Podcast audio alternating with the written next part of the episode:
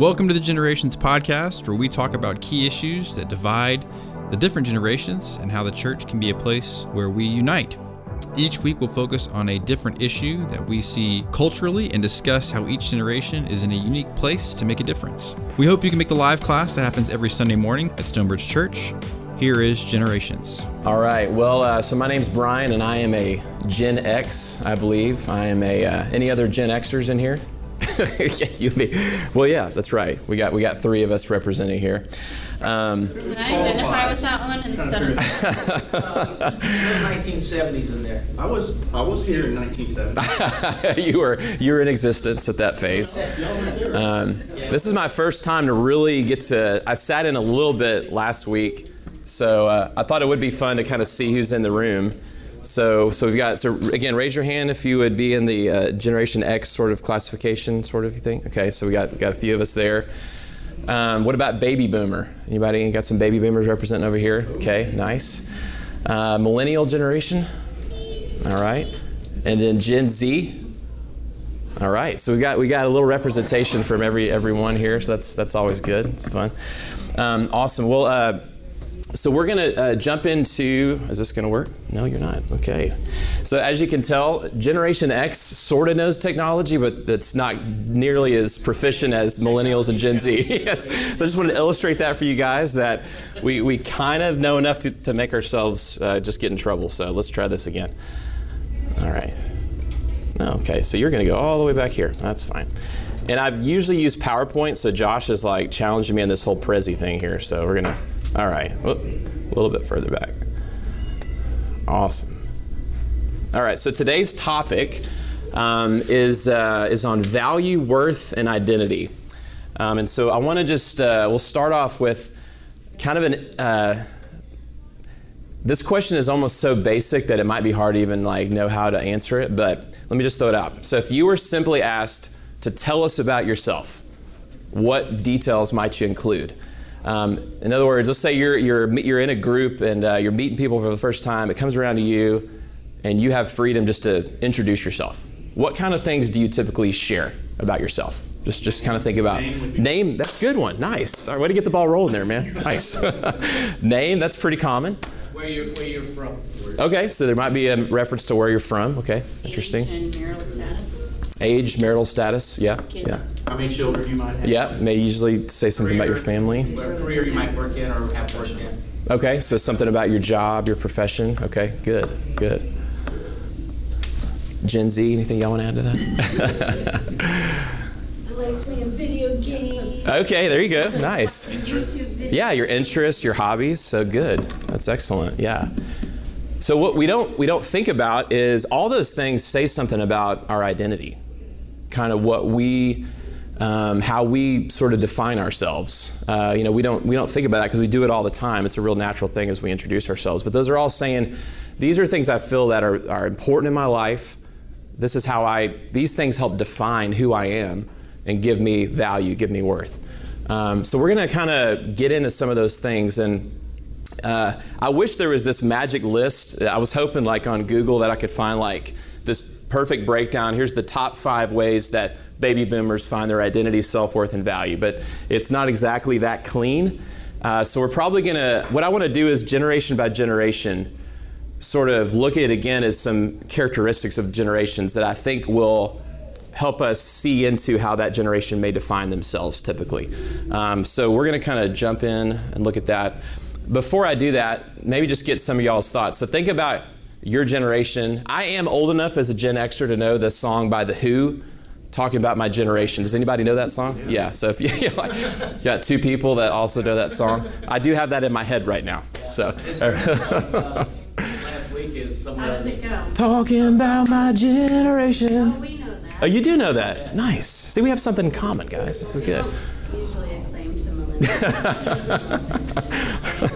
So yeah, quick, quick, quick side note. Uh, I deployed, deployed in 16, and, and one of the guys like kept saying, uh, he used the word uh, "damn," right? Uh-huh. Millennials. Always talking about "they're millennials, they're millennials." Then he walked up to me, and goes, uh, "Ray," which is my last name. Yeah. He says, "Don't say nothing, but I'm a millennial." He didn't realize his birthday fell into the millennial. Oh, okay. He was talking bad about the millennials. Oh, He whoops. Video games the whole time for like six months, right? And then he, he's like, I said, "Dude, your secret secret." Yeah, that's funny. I don't realize that either. So it's like, be surprised who falls in what generation sometimes. So Yeah, yeah. Who you talking about? Well, and, and, and just while you're on that, I think, and I'm sure over the course of this class, you guys have probably talked about this, but you know, this is this is not a clean cut thing. When we when we do generational studies, there's so many other variables that affect who we are and how we define ourselves. So there, this really is. There are some commonalities that sort of surface within certain age ranges. But other things, you know, that I've realized even in, in preparing for this is that a lot of what's defining each generation is just the stage of life we're at as well right now. So if you're a Gen Z, there's certain things about being a teenager or being early 20s that are just unique to that stage of life versus a baby boomer who's who's retiring and some of those questions are Gen X who's sandwiched in between older and younger kids and all the stuff that goes in there. So there's there's a lot of factors and then your own individual story. You know, did you grow up in a two parent home? Did you grow up in a divorced family? You know, just all kinds of factors obviously that affect us. But there, it is, I think, helpful.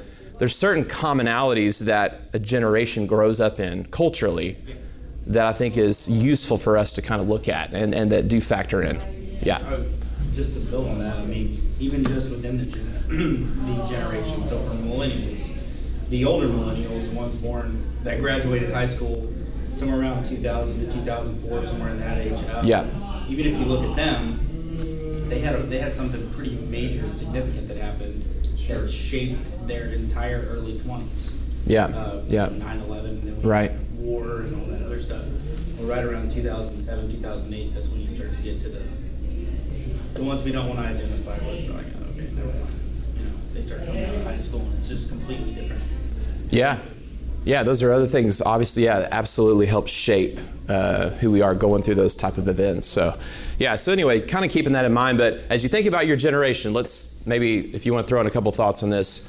How does your generation tend to define itself, or what type of things does it tend to derive its value and worth from?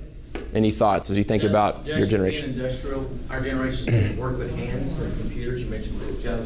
Okay. We, our generation is the craftsman's generations. We, we were very much a industrial age uh, generation. When we got up, started from the bottom, worked way up. and- Okay. Yeah, that's good. That's good. That's interesting. All major technological Well, when you say which generation, like the Generation X, the Oh, okay. who were born in that era. Yeah. The Steve Jobs, those types of people that developed all this stuff. And of course, you have millennials and all these other yeah. Gen Zers now that are building on that. That's interesting. So you had a lot of the, the initial pioneers of technology Yeah. came out of Gen X. Yeah. So that's that's interesting insight. Yeah. I mean, prior That's to good. that, you think of baby boomers, the, the, you know, NASA and the flight, you know, to the moon and that sort of thing. Apollo 11, we just celebrated, what? 50 years, right. 50 years. And, Yeah, yeah. Um, all that going on too. Yeah. That's kind of, it's a blend of both the baby Yeah. and You generation. tend to That's good. them as a That's good. Really rugged, mentally tough, resilient generation that dealt with stuff that just kept going. I remember Okay. the cool thing to drink when I was young, you know, Tang. 'cause that was the- Uh, so you were bad. Tang and Tab. Yeah. Right. I'm not sure what that stuff was. I don't know either. And the greatest thing ever, or something, when I, you know. I will say, and the greatest thing ever as a kid in the 80s growing up was easy cheese in an aerosol can in, in the van. I'm like, and my mom was a nutritionist minor. And somehow she thought this product was perfectly fine for us to be squirt in our mouth. Like, so, all right, we won't get too distracted here. All right, what about uh, any other thoughts on your generation? How you define yourself? Where you derive value from? I think baby boomers tend to be alcohol, I mean, uh, alcoholics. Okay, yeah. I did not say that. I, I could go with that, possibly. Yeah, that's true. That's true. James, how are you? All right, so we're going to continue to kind of uh, unpack this a little bit. So, um, so let's look at some of the. I only really found one good chart that really was specific to how we kind of identify ourselves. And I know y'all cannot see that at all, but let me let me go to the next slide that shows sort of some highlights from this chart. What this does is it takes uh, different areas that we so there's kind of this statement my blank is very important to my sense of self. So in other words how i draw value. And it's looking at gen z gen x millennials and boomers. And, and it takes stuff like your, your profession educational achievement hobbies gender sexuality groups of friends those types of categories is what it's measuring. Uh, so what i've done is i've taken this data i'm going to show you the next chart it's just going to show you like which generation was kind of the number one in some of these categories. And I want to see if you guys agree with that or kind of what other insights you have.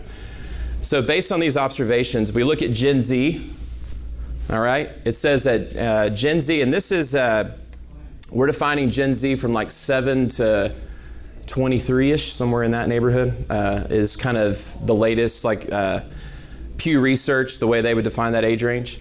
So, what they ranked as number one above all the other generations as far as how they identify themselves was professional educational achievement, which is interesting. So they draw a deep sense of worth from that. Hobbies and pastimes, video games, um, gender, sexuality.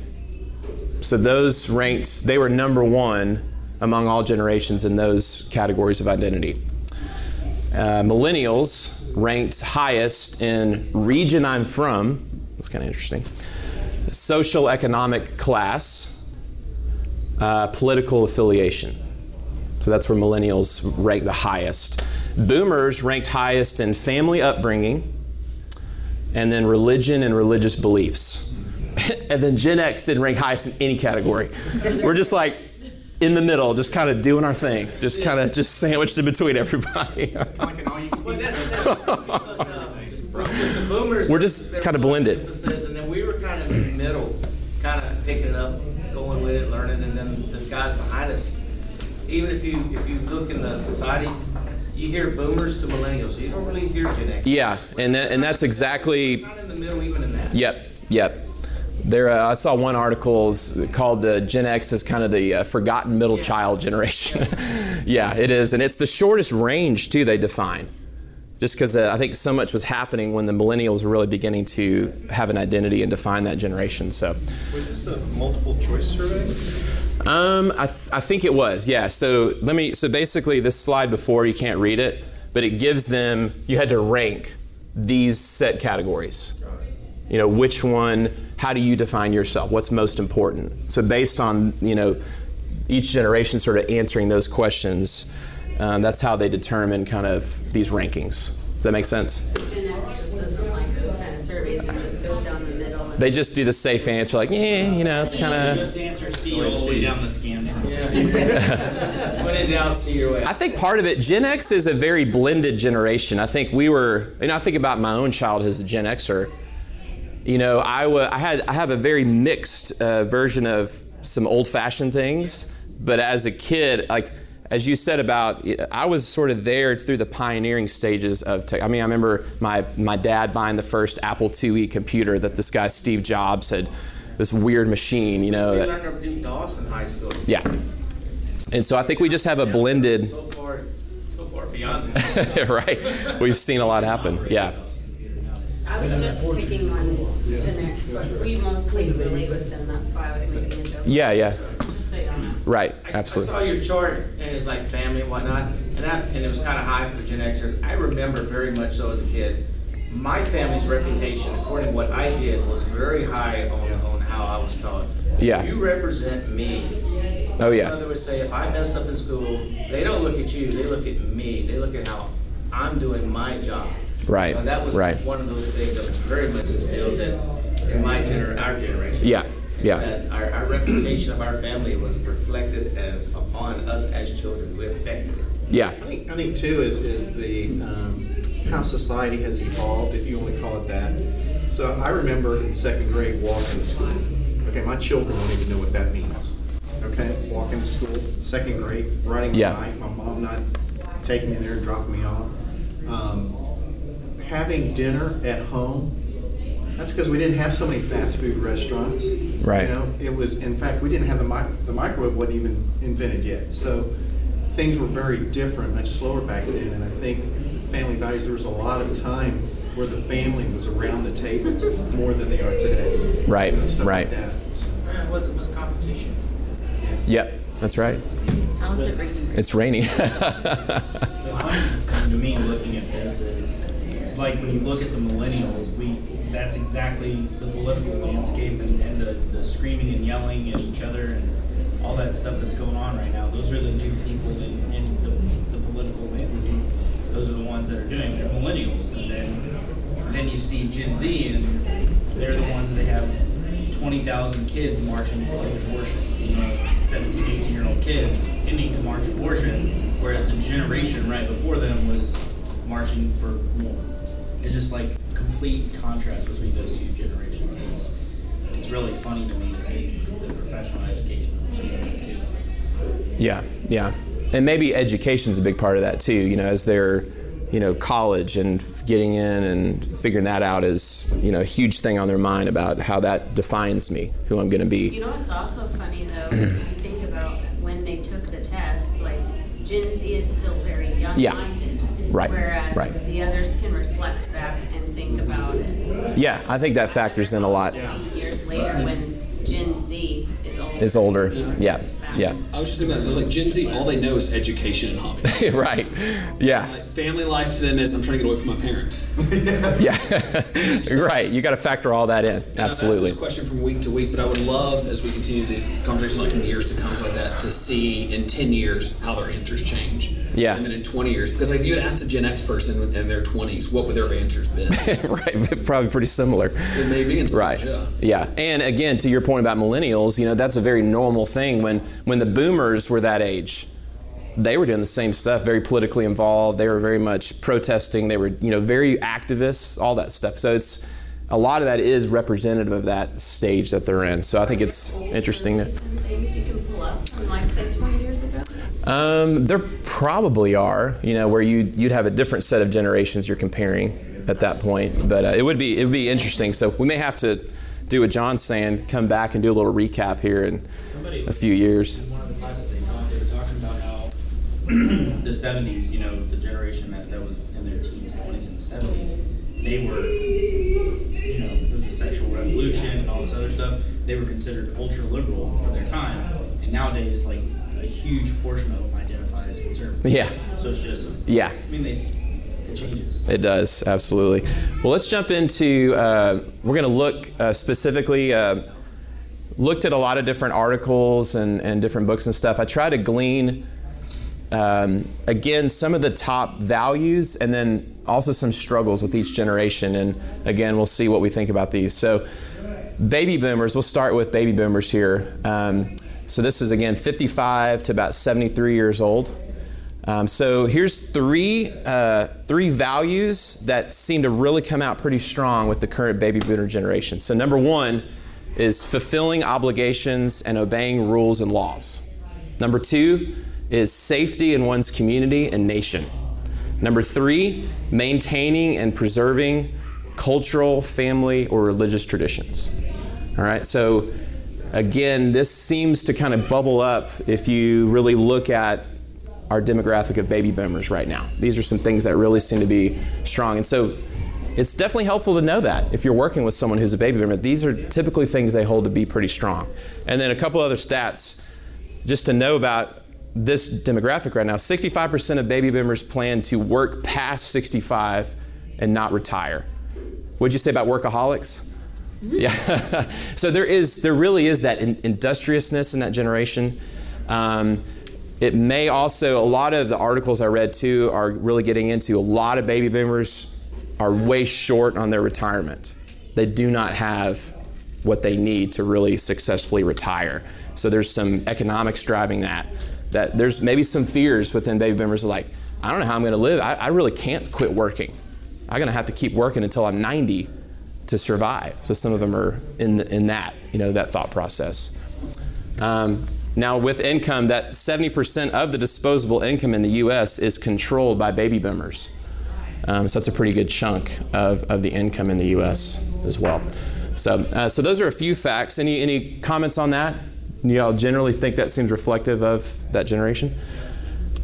uh, with that, just some struggles, I think, as we try to identify with baby boomers. Um, so, as they're now in their retirement years, uh, a lot of them, I think, are struggling to, again, this I think gets into meaning, identity, kind of where I find my worth. A lot of them, I think, are struggling to find meaningful work where they can still contribute in positive ways. So, they're retiring, and a lot of them are asking, now, what do I do with my life? So, a lot of them, I think, are wrestling with that.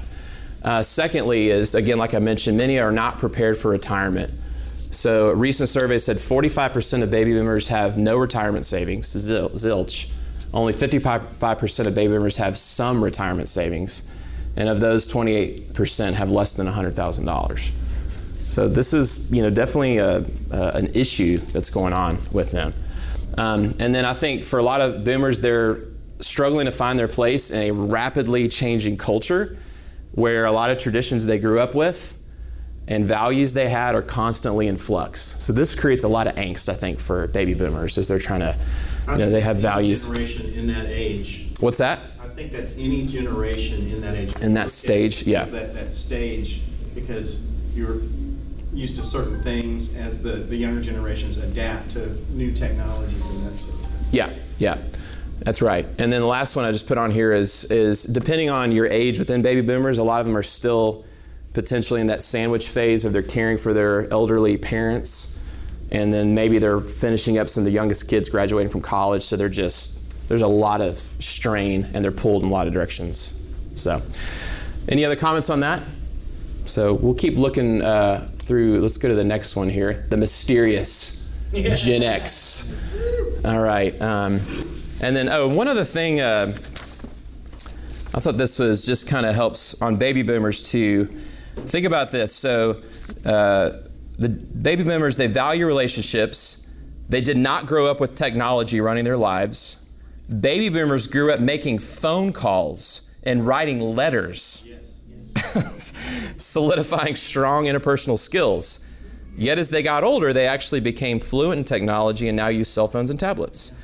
The difference is they use these technologies as productivity tools as opposed to connectivity a lot of times, an idea that came from the millennial generation.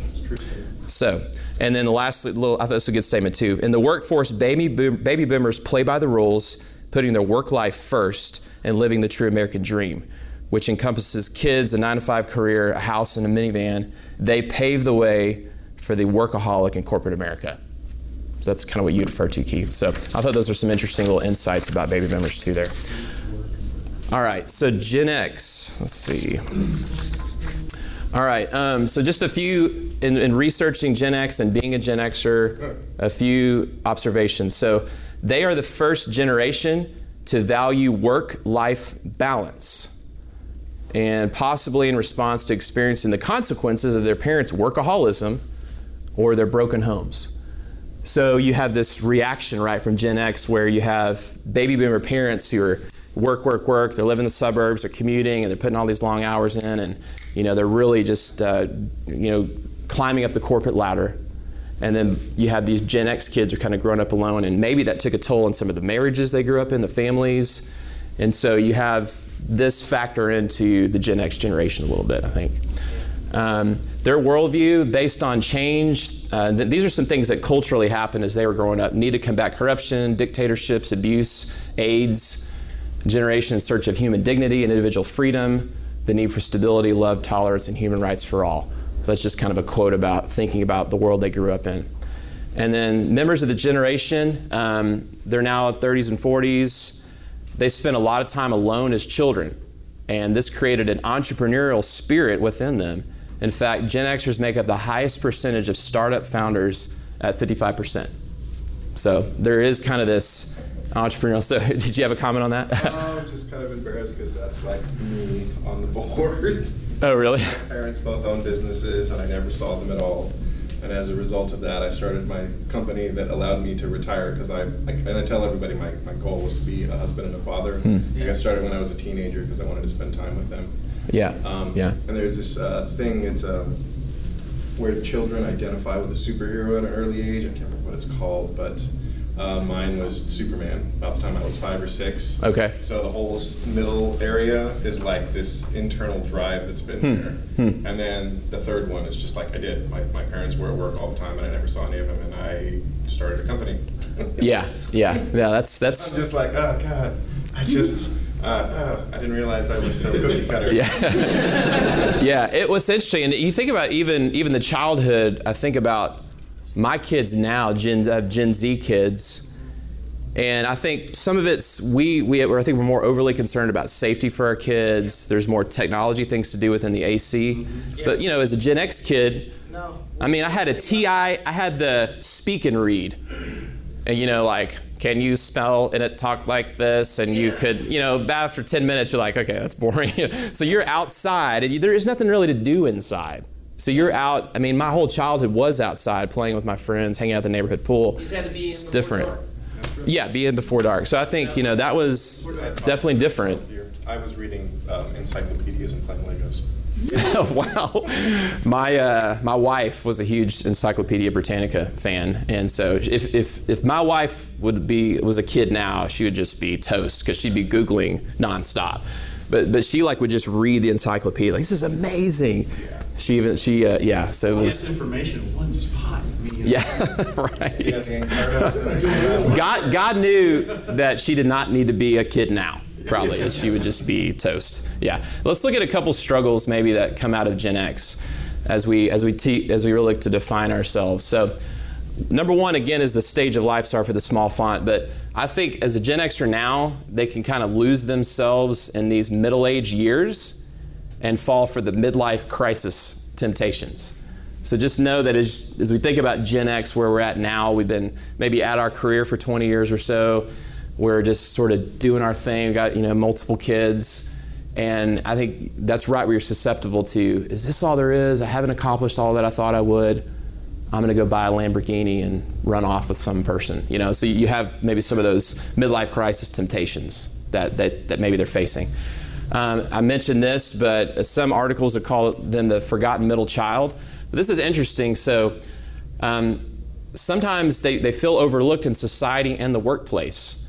Um, this is a quote um, uh, from uh, Foram Sheth, I guess.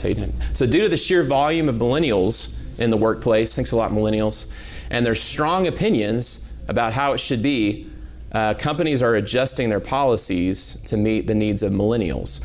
Um, just such a sheer volume and number of millennials in the workforce. It's kind of like it's like okay, do we put a lot of work emphasis on Gen X, or do we really try to think about this millennial generation and make sure we're prepared for them in the workforce? And they, they tended to get a lot of the focus. Um, Because they're sort of driving the, the, the extras are in the middle doing our thing. These Yeah. with they're really driving this so the greasy, squeaky wheel. Yeah. the- the- the. And even though millennials are younger, they, they tend to be getting promotions a lot faster than Gen Xers. But those, so there, there is some of this angst in the workforce about Gen Xers feeling overlooked a little bit, and you know their younger coworkers getting promotions sooner than they felt like they need they should have gotten it. So it's it's just interesting some of those dynamics I think that Gen X feels. Um, and then last one is there's a, sometimes a technology gap um, that while many younger workers grew up with computers, social media, and other technologies, Gen Xers didn't as much, and so they they may not feel as you know adept at it as the Like younger ones. Games, right? I had Atari. Yeah. I don't know if that word is. And it, once you get past uh, either joystick and a button or two buttons and, and, and, uh, and, and the, the four-way jump thing over here, Yeah. that's it. Right, that's true. Two up here on the side, a That, that's true. I can't Yeah. play that. I can't even function the controller unless let's play the game. I, I think I, I lasted up to Super Mario Brothers, uh, and that, that's kind of when I found like, all right, I, this is getting too involved. but the glory days were like Galaga and a Frogger. So, oh gosh, all right. So millennials, all right, 23 to 38. Um, so these are a few things as I read a lot of things that seem to really come out about millennial generation. So number one, millennials want to matter. Um, just as millennials grew up in their household as a child, negotiating choices in their families and at school, today they want to be and feel significant in their professional and personal lives. So that's just a That's definitely a value they hold pretty dear. Number two, uh, they want to be active participants and not bystanders. Another attribute of the millennial generation is they are actively engaged. They care about issues such as climate change, human rights, and the proliferation of GMO culture. So those are just a few kind of hot buttons for a lot of the millennial generation. They're picked on. What's that? They're picked on. They are. Yeah, yeah. So and I think that's part of the conflict and tension we have is particularly with millennials, I think that we have I think we tend to be real negative sometimes. And And we and we over label. You seen that video? What's that? Sponsor millennial? Sponsor millennial. Yeah. So there's a lot of those kind of yeah things bouncing around. And then number three, uh, this was interesting to me: purpose over profit. Uh, so millennials are the emergent talent leaders in every industry, and with scores of baby boomers retiring, the opportunities for career development are increasing. And then, unlike the preceding baby boomer and Generation X cohorts, which said, Show me the money, and accepted positions based on pay, prestige, or job security, now obsolete, the millennials are more likely to say, Show me the purpose. In 2016, 76% of millennials said they'd rather take a pay cut than work for a company with unethical business practices. So there's something about the millennial generation that's saying it's not just about making more money. They're actually asking, which I think is great. They're asking the deeper questions about, but what is, how does this impact our world? How does it impact people? What's the purpose? What's the why behind what we're doing here? So, So we had a Sunday school class a while back where we were talking about this shift. Younger people wanted to ask why, and I had a mixed group.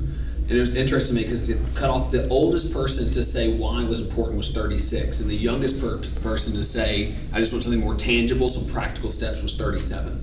Hmm. And it was really fast because you could almost see a 50-50 Wow. split with that change. Yeah, that's that is interesting. Yeah, a lot of this might have to do with just awareness. Like you say unethical business practices, but you know, 30 years ago, they could hide all that stuff a lot better. Yeah, So yeah. like, nowadays, like it's just become so public when there is, you know, Yeah. there's unethical business practices. Technology. Everybody's going to find out in a matter of days, and it's like, okay, great, my company has unethical business practices. It's going to get shut down, and there's there's a huge safety concern with that too. Right, Like I- right. the whole company could go under because of unethical business practices. Yeah, no, I think it's a really great point. I think they're very much more aware. Found out a lot of the um, things that we used to do that was normal have a much more negative impact. Yeah, And yeah. it fall more into the unethical side of the house, whereas before they were like, this is just how we do it. This is how, yeah, this is just how business we do business. Yeah, Yeah. those have been exposed more now. The whole boycotting companies now. Right, right. And how as a society. Yeah, I mean, just more awareness about uh, you know child labor and you know just lots of different things that companies are I think a lot doing. this Um, too is, is how the uh, economic situation of the times. So as you look at, as baby boomers, our grandparents and maybe some of our parents lived through the depression, and so we hear stories of that. So that work ethic is kind of that baton that's passed Mhm. on. Um, these folks don't know what it means to go out, go um, without food. Yeah. For the most part, you know, in Right. society. Right. So they're looking at, well, I want, you know, I want meaning in my my job versus someone's Right. like, just give me a job. yeah, no, that's that's true. That can definitely shape. Yeah. Yeah, it can shape the way you see it. That's Probably a true. lot of that's on the Xers, because we're the generation that was in between and we're the ones Yeah. that made the millennials. You did. Because Well, we shared it with the boomers. I mean, the range We- we you have boomers and Xers. you know, we- and Because the mindset of us growing up as kids was we want to make it better for our kids. Yeah. We want them to have the Right. struggles we had. And we definitely contributed to this because we're the ones who tried to make things so much better for our kids behind us. Yeah, no, you're right. I mean, I think it's good for us to sort of own what each generation, how we contribute to the good and the, the struggles. Here's a few things to think about struggles with millennials. So this was uh, these first three were written by a millennial uh, writer. She posted onto this me- Odyssey media site, but so she's reflecting on her own generation as a millennial. She said, number one, we compare ourselves to photoshopped, made up women and men in magazines with bodies that are simply impossible without major surgery. She said, she said that's number one thing that we struggle with as millennials. Number two, we put ourselves into millions of dollars in student loan debt every year because there's a notion that without a college degree, you cannot go very far. Uh, so she's really speaking to that one about how you know, every single person that generation thinks we all have to get a four year college degree And yet now they're flooding. There's just not capacity for the job market to handle that many of those types of jobs. So There's a there's a shortage of of trade. Right, a huge shortage of trade jobs. So, so she's speaking to that, a little, and that now they have all this debt, all this student loan debt, which the student loan debt for the millennial generation is just huge right now. Interesting book on that that a guy wrote. He went to Harvard and he actually used his Harvard degree and everything he learned there to prove, like mathematically, that going to Harvard was a financially bad decision. wow, that's, that's really interesting. oh wow, that is that's very ironic. Yes. uh, number three, it says we attribute our value. So again, it's about the topic we're looking at today, by the likes, comments, and followers we have on social media. So those are three things that she observed about her own generation. And then a couple more to add on to that. Uh, many in the millennial generation grew up with unrealistic expectations, being told that they could be whatever they wanted to be, and they are now experiencing a different reality. Yeah. So they grew up, you know, and the, the common thing is be whatever you want to be. Yeah, I mean, you know, so they grow up thinking it's all about what I decide to be. And now, as they're reaching adulthood, now they're into their 20s and early 30s, they're like, okay, it's not quite what I was told as a child, kind of figuring this out. And then lastly, is depression, loneliness, and panic attacks are all significantly more characteristics of today's 20 somethings and probably early 30s than of preceding generations at that same age that they're observing. Yeah, and a lot of that is the media now that they that a lot of millennials really have spent their life growing up with. So, anyway, um, so those are some things on that, and then we'll uh, look at Gen Z. So this is our current generation.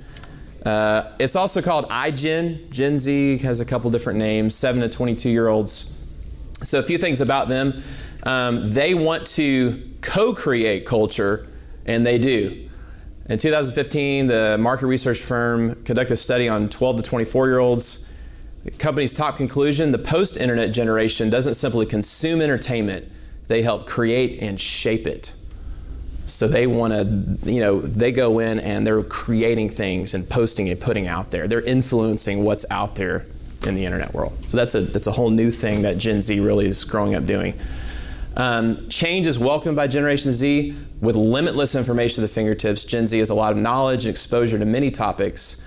With this breadth of knowledge, they constantly seek new ideas and experiences. They will change direction on a dime without a second thought, leaving some of the older generations shaking their heads trying to keep up.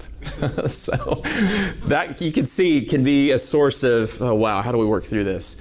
Uh, number three, diversity doesn't even register with Gen Z. They've grown up in a diverse world and it's all they know. Neither race, sexuality, sexuality, orientation, nor religion are the identifying characteristics that they may have been for previous generations. People are just people to Gen Z. So all that's just kind of sort of not not a, not a thing. It's just like, yeah, it's just people. There's all different categories, but they're just people. Number four, they've always been wired. They've never known a world without the internet or cell phones. Younger Zeds have never known a world without smartphones. Google has always existed. They take Wi Fi for granted. So just imagine how that shapes you as you grow up in that world. That makes Uh, me think of our kids, Yeah. like whatever, they'll take their little like leap, you know, leap pads or whatever in the car, and they'll be like, "But it's not working." Like, in the car, you don't have the internet, and they're like, "Well, why don't you get internet from the car?" Right. I'm like, you can't. You have to wait till we get home. Yeah. I had to like explain this to them. Right. No, you're right. That's just their world. Yep. That's what's Show normal. them typewriter. Oh my gosh. That would totally freak them out, man. Like, what? Nightmares when I'm working on a book.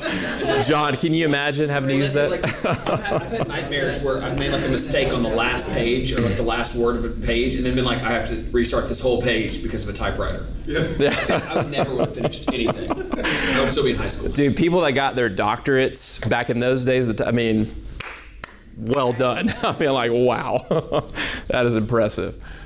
All right, just a few struggles. So, um, this was really, there's a lot of research being done on Gen Z right now. And what they're seeing is this dramatic increase in mental health issues with the age of the smartphone becoming a thing around 2012 when, it, when everybody had one and they're seeing this huge difference in the statistics they're looking at mental health so number one surveys have found that spending more time on social media and other screen activities correlates strongly with lower levels of happiness and higher feelings of loneliness, levels of depression, and risk of suicide.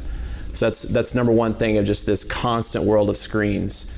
Number two, Twing, who's uh, I've no idea, I've, I'm probably not pronouncing her name right, but she's done a lot of research too on this Gen Z, Twin J, Twin J. Let's go with that. I know that's definitely not right, but uh, attributes much of the harm of social media to what the internet knows as, which is what Fear of missing out. fear of missing out, uh, or uh, you're missing out on the fun that everyone else seems to be having. And cyberbullying is also a major culprit. You're constant. You, you never can just be content in your current wor- what you're doing because you're always aware now of all the other fun everyone else is having, and you have this just angst in you. We talk about that cyberbullying all the time, how when we were kids, you know, you had to be face to face with the bully for him to bother you. And if you saw him, you could at least, you could always go around them. It was more of a physical thing. Yeah. But in the cyberbullying, not only can that one bully bully you, but all their friends can jump on, and Yeah. you can't escape because you have this device that brings Right. you. It's 24 hour access to you basically all the time. You're not even in front of them. You know, and Yeah. I, I'll tell you, I I work at Texas Children's. We're- We're trying to develop. We're, we're really growing our developmental medicine department, psychology, psychiatry. Mhm. We're seeing it even here in the Woodlands. We just a couple of years ago built a, a hospital here in the EC. We're we're trying to get psychologists in there because we're seeing such an issue with attempted suicides Right. and all those Right. kinds of things. Yeah. Um, so it's it's a concern that we're, we're trying. Yeah. Well, I mean, good for y'all. I mean, it, we need more and more emphasis on is, on that mental not- health. There's not enough professionals. You Right. know, It's like, yeah, it's one of these things that the schools or the medical schools. There's there's not. enough. I was reading a, an article. They're talking about on a co- recently on a college campus. There's a guy who was having these really major suicidal, depressing thoughts. Calls the college uh, counseling service. Says, "Hey, I really need to see somebody." And because they only have like maybe one per, I mean, just so severely understaffed, they're like, "Well, you'll have to come next week sometime because I'm totally booked." And he commits suicide over the weekend. Yeah. I mean, you know, it's just we don't have enough people really helping in this area. Yeah.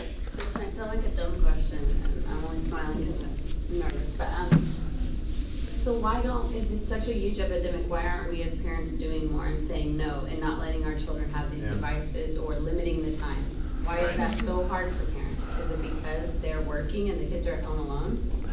I think there's And it's yeah. easier, like. Yeah, Police more convenient. Yeah, It's- it's I think there's a lack of desire to actually parent, like, and I feel like since, I guess, uh, millennials are a lot of the parents of younger kids now, they haven't really grown up in a time where they haven't had, uh, you know, they haven't had to, they weren't made to, you know, like go do stuff without it. Like they weren't made to like just go outside and entertain yourself. Just sit here in the car and look out the window or just so they're used to having like something new. so they're like, Oh, well I need to have these things for my children to entertain themselves. We also live in this world where we have all this information. We, we know there's a problem. It's true. Well, there's also the Yeah. tendency to keep your head in the sand. You don't want to think about those things that are bad. You don't want to. It's much easier to give this, you know, give your iPad to your child instead of like, because because the parents have to do more work. If you don't have that to entertain Right. your kid, Right. you have to think. You know, you have to push them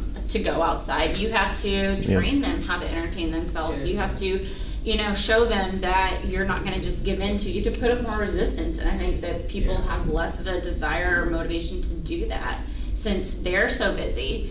Um, it's just easier to fall into. Not that I think it's okay at all, but I Yeah. think that that. But you're yeah. No, I, I think You that's know what I like in that's this too good. is cigarette smoking. You know, there was one generation that was really cool, then they started finding out, hey, Oh yeah. smoking is not good for you. Yeah, And that's so now true. You've got all That's these true. warnings. Mhm. I think we didn't, a generation didn't realize. oh, Yeah. I can just get No, I think you're out exactly there, right. Quiet.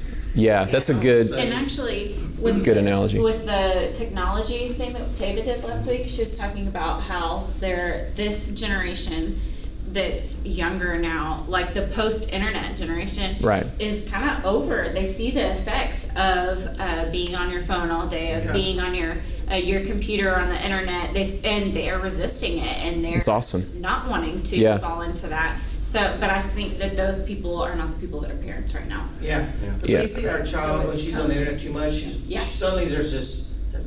Where's my kid? Because I don't know you.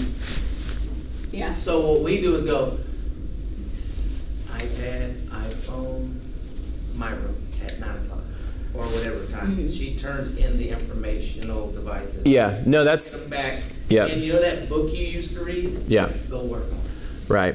And I think you setting a, a set time. but Yeah, We limit it, and all of a sudden Yeah. my daughter comes back. right. Yeah, The girl I knew from a couple of days ago is suddenly back because she gets all. She was she was talking to me this morning. She wants to go to a different high school now because of all these negative things that happen at her school with Yeah. gangs, fighting, people being pregnant, uh, drugs, people selling. She's like, Dad, I just I don't feel safe now. yeah, So yeah. and then all that stuff's coming in through this device she has, and definitely changes who she is, and, and it, Yeah, you have yeah. to be able to see that, and like you say, don't don't stick your head in the sand and do something. Yeah. So that's And be what- willing to like be- get on the be- floor yeah, and play with She your calls kids. us her parental units. Be willing to be the parental unit. Yeah. And as a parent, it's a whole new world we're operating in. You know, you it wasn't our parent, you know, like for me, my parents, it's it, this technology thing is not anything they really had to deal with. You know, it's it's new territory that we're having to educate ourselves on and stay on top of and figure out how we parent through it. So it's it's not easy, you know, but it's a it's an issue. James. I'm not totally sure how relevant this is, um, but there was a, a study that they did on um, gambling addiction. And what they found out through the study was that um, the addiction actually didn't have to do with them winning, it actually had to do with them losing. That they were addicted to the losing process. um, and that that was what was keeping them there. Uh, it wasn't that they were winning. I'm not. I didn't really understand it, but that was kind of the thing that they were really trying to push was that people are addicted to to losing things. Yeah. Um, and I guess one of the aspects of it that I've been thinking about is I've been wondering how much of this um, is some aspect like a, an addiction. You know, of, of there's a, a negative emotional impact that's going on, um, and that they are they are getting something out of it. Um, that is like an emotional reaction that they're getting to feel for it, as opposed Yeah. to nothing. Like the, the fear of missing out. I would think on the opposite side of that. I mean, in prison, I mean, the worst punishment that they have for you is solitary confinement. Right, Human right. beings hate being Isolated. alone and isolated. Um, so I'm, I'm wondering if, like, even though this is like bad, that they are they're they're addicted to this process. Well, it's in it, and part of it's any kind of attention. You know, it's like if you get attention from constantly posting that I'm depressed, that I am, you know, you're, you're putting these kind of mental illness struggles out there. People are reacting to you, and Facebook is Um, it more. yeah, right. Yeah, yeah, like you said last week, ex- exactly. So, and, and kind of what we've been talking about, you know, 46% more 15 to 19 year olds committed suicide in 2015 than 2007. So that's a dramatic rise. Stunning 31% more 8th and 10th graders felt lonely in 2015 than in 2011, along with 22% more 12th graders. So teens are now lonelier. This is, you know, as they do surveys with teens than at any time since they started this particular survey in 1991. So there's just loneliness epidemic in the connected age that we're We in, right? center in Uh, Texas Children's Trauma and Grief Center. okay. And it's Yeah. all, uh, Julie Kaplow does, I mean, it's literally a center within one of our sections. So Yeah. it's- it's- So that speaks to the yeah the epidemic we're in. And then this was I thought an interesting quote: "The paradox of iGen or Gen Z, an optimism and self-confidence online that covers a deep vulnerability, even depression in real life." So there's kind of this dual life that they they they sometimes project this kind of this great looking image on the outside and they put a lot of work into the photo they're going to post or whatever but inside there's really this deep you know kind of hurt that's going on and loneliness that they feel. Um, so that's kind of a breakdown. I want to um, uh, so just a lot of i think it's interesting helps us understand each other better and kind of the world we, we grew up in. Uh, we don't have a ton of time but i wanted to look at you know part of the outline that josh had kind of built for this class was you know kind of laying out some data the generations around the topic. And this was just a chance to look at briefly what are some friction points that we may as, as we think about these generations in the church and we're working together to carry out god's mission for us what could be some friction points so uh, one of them i thought about might be this one what's more important honoring tradition or bringing in new ideas can you give examples you know this is something we got to wrestle with in the church right as we're trying to carry out god's work what, what do y'all think about any any just quick thoughts on that. You know, what is the right balance? Okay, what you wear? Where? yeah. Seriously. What type of music you listen? When I grew up, I was wearing a suit to church with my parents. Yeah, and it. We had a moment with our ten-year-old. He had a hat on, and I was like, "Oh my gosh! If we were walking into the Baptist church in Brownsboro, Texas, Grandpa would have been, you know, ripping that Take hat that. off." And I said, "You can't wear that." And Sean's like, "I think you can." I'm like, "I don't know, can he?" You know, we just had a When I little was bit growing up, of. women wore hats in church. Mm-hmm. Yeah, because you can't leave your head uncovered. You know, real old school. I mean, it's like, yeah, so. Yeah. So change, you know, again, you think about what we just learned about. One extreme, the baby boomers, this is one of their top values is honoring tradition.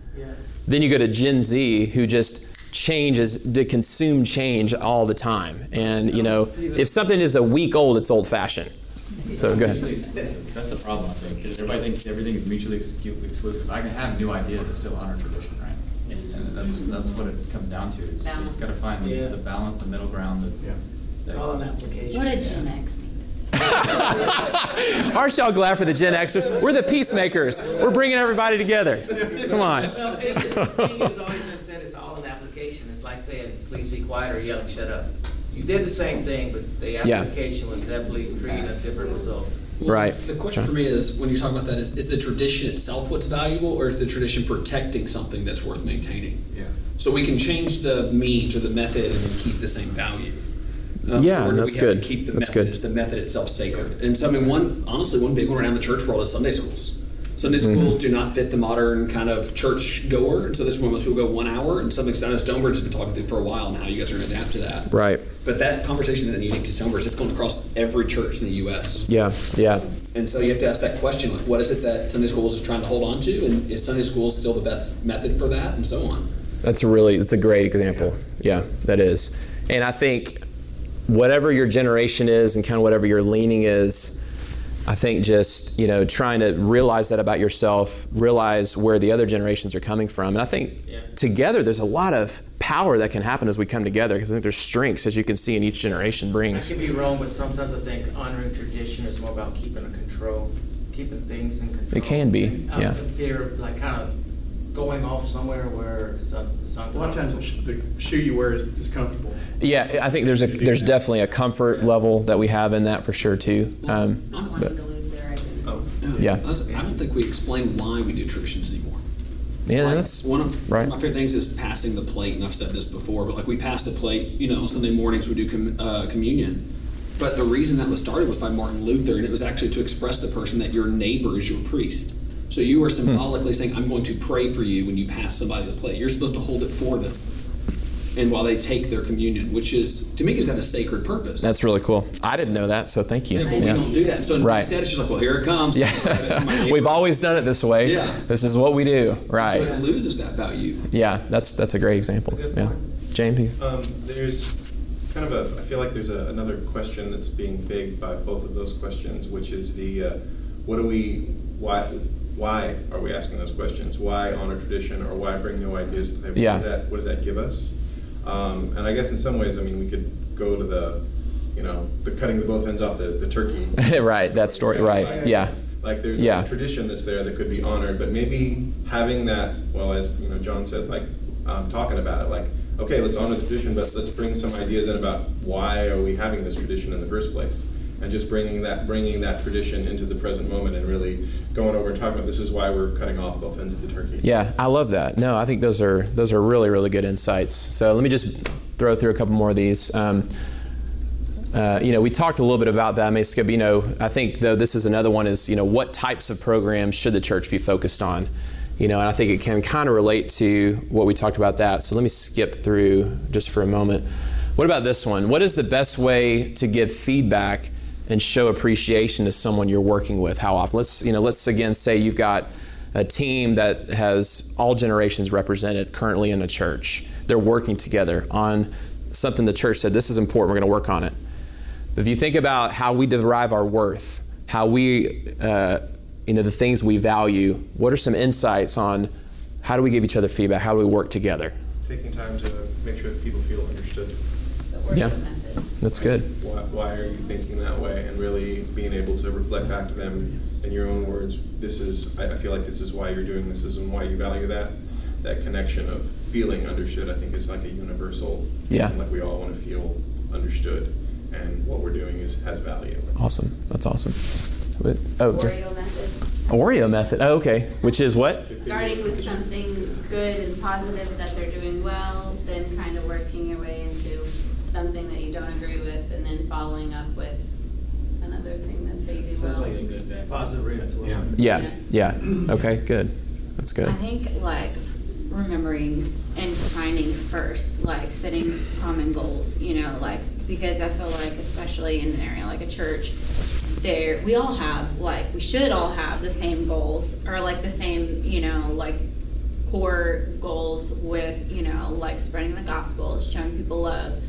Um, so I feel like it's important to uh, communicate what those are first and then go to those, you know, try to meet those together. Yeah. I mean, there may be different ways of doing it, um, but remembering that there's those and like recognizing when someone, you know, is striving to meet those, is doing a good job like meeting those. Yeah, that's that's good. It- well, you're establishing that common ground right off the bat. yeah. Like, hey guys, Remember, we're all on the same team. let's not start with our differences. We tend to just go there, but it's like, but we have this in common in the church. This is our shared mission together. How do we want to do that? Important too, like Yeah. because a lot of things we fight over are not that important. Right. That's more Right. Um, Yeah, There's a, yeah. the body of Christ model. Um, I'm not entirely sure. I've heard a lot about this when I was doing home church stuff, but it was kind of this idea that we would go into it and that we'd have similar goals, but that we were all created with very different purposes. Mm-hmm. Uh, and instead of arguing with the ideas, understand that that per- person's purpose is very different than our own, and being able to just understand that okay, they that they're bringing that to the table, and it's not something Yeah. to be argued with, but to be understood. I guess it's part of the same thing. I love that. You know what? We're going to skip to um, that real quick because we're running short. I always do this. I never give myself enough time. Um, so let me just offer this as we wrap up, okay? I feel, I may be wrong, y'all can correct me, but I feel like no matter what generation you're a part of in this room, you pro- we, I think we all struggle with these three things. One, what ways do you struggle with comparing yourself to other people? Whether you're a boomer or a Gen Zer, we may do it in different ways, but I think this is something that we do tend to struggle with is comparisons. And that and and it relates to identity because it affects the way we see ourselves because we're comparing we're, we're drawing value how my value is based on how I compare to someone else. Okay, so let's just say we all I think have that in common. We can help each other. Number 2, uh, what ways do you feel you need to perform in order to earn approval? I think to some degree, we tend to struggle with I have to perform to be valued or to, to have worth in someone's eyes. It's about my performance. So we just have to know that is a tendency we tend to have, whether you're young or old. And then the last one here is, is the world of our minds. Maybe this is just me, but the default thoughts in my minds, if I don't meditate on scripture and truth, are not good. they are negative, they are condemning, they are it's just like they get it's the devil tends to put all these thoughts in there that will destroy me and get me depressed, discouraged, feeling like a failure, I can't do anything, on and on and on and on. And I think we can all say, no matter what our age, we all wrestle with those things. And so I think sometimes when it comes to identity, just saying, look, guys, we all struggle with these things. And there's a common ground there together that just because, hey, I'm a baby boomer doesn't mean I've mastered all these questions. Like, I'm this beacon of success and I've climbed the corporate ladder and I have no more struggles. It's like, no, baby boomers have the same struggles. You know, one of the coolest um, small groups we did uh, many years ago was we took Glenn and Victoria Gilchrist at our church, who I think would, I think they're baby boomers, young baby boomers maybe, with uh, a lot of couples who were in the millennial age group. And there was this cool uh, connection, though, that they had across those generations. And what I heard from the younger couples in that group, from the, this older couple leading, was they loved the vulnerability that this older baby boomer couple offered to them. Saying, you know what, I had a lot of struggles, I still have struggles. And here's kind of how I'm, I'm working through those things. There's such a, a common ground as we're willing to be vulnerable with each other across generations that we can bring a lot of healing to each other. Um, so I want to offer that, and then let me just uh, throw out uh, kind of a passage of scriptures, and this rem- reminds me of what you're saying, James, a little bit. So when it comes to comparisons, just here's a thought for us today. 1 Corinthians 12. It's one of my favorites. I'm kind of a visual person. The body has many different parts, not just one part. If the foot says, I'm not a part of the body because I'm not a hand, that does not make it any less a part of the body. If the ear says, I'm not part of the body because I'm not an eye, would that make it any less a part of the body? The whole body were an eye, how would you hear? Or if your whole body were an ear, how would you smell anything? But our bodies have many parts, and I love this part. And God has put each part just where He wants it. In an age of constant comparisons we live in, thinking I have to be just like that person to have value, I feel like this is a wonderful truth that's saying God made you exactly how you are.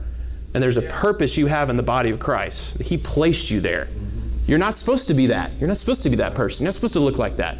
You are who you are because God placed you there, right? And I think we all need to hear that, no matter what our generation is.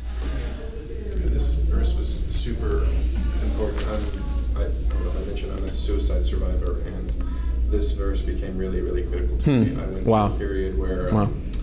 I couldn't.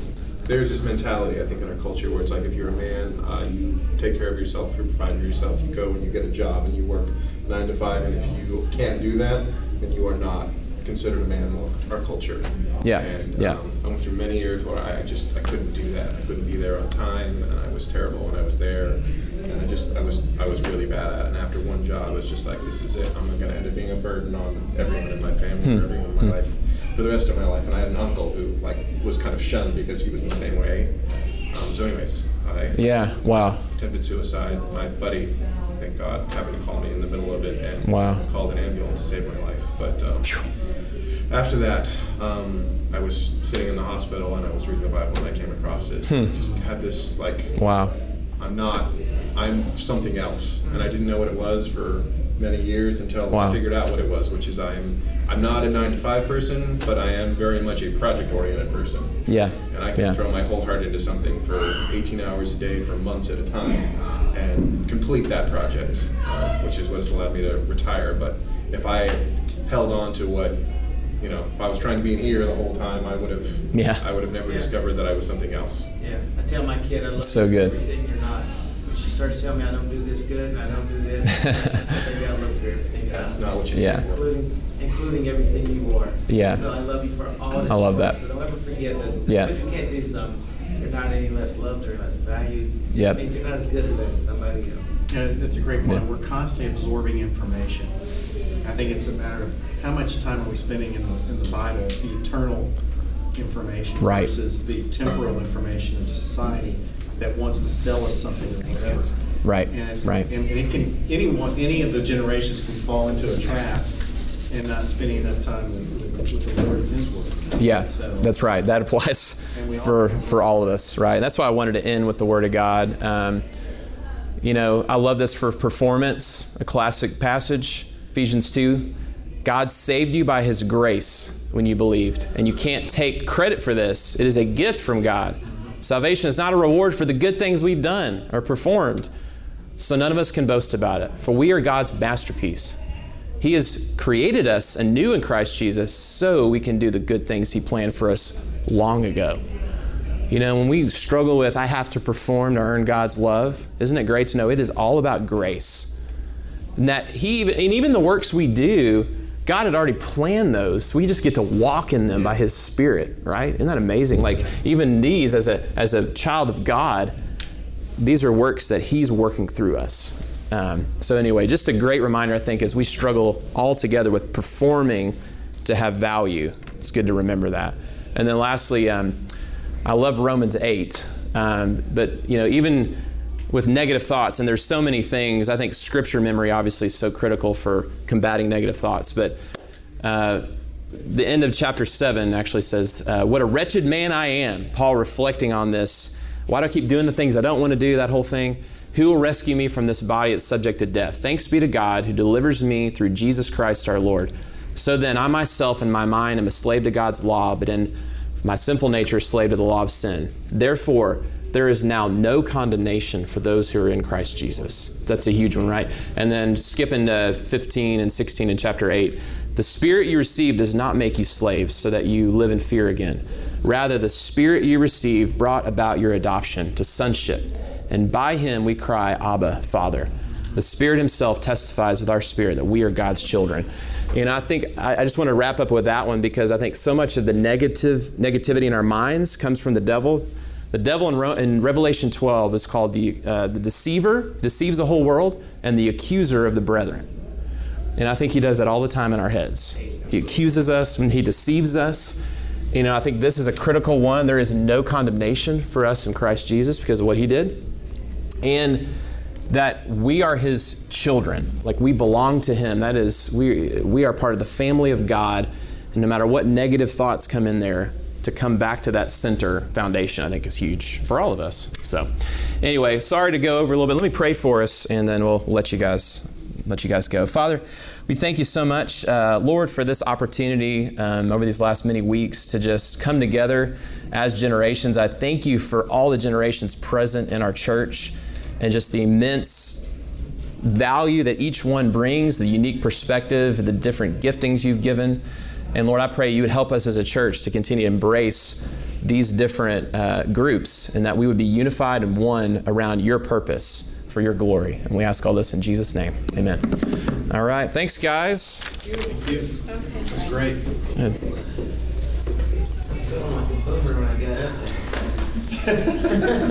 Feeling like a boomer when you got up? nice. I felt like a boomer this morning, man. All right, so. I'll, I'll text you and Yeah. see what Stanley's schedule. All right, and if it's just you and me, then you and me, man. Coils. I showed you the jets. Did you get your problem? Yeah. So we work, we work um, twelve days, I work twelve hours, six days.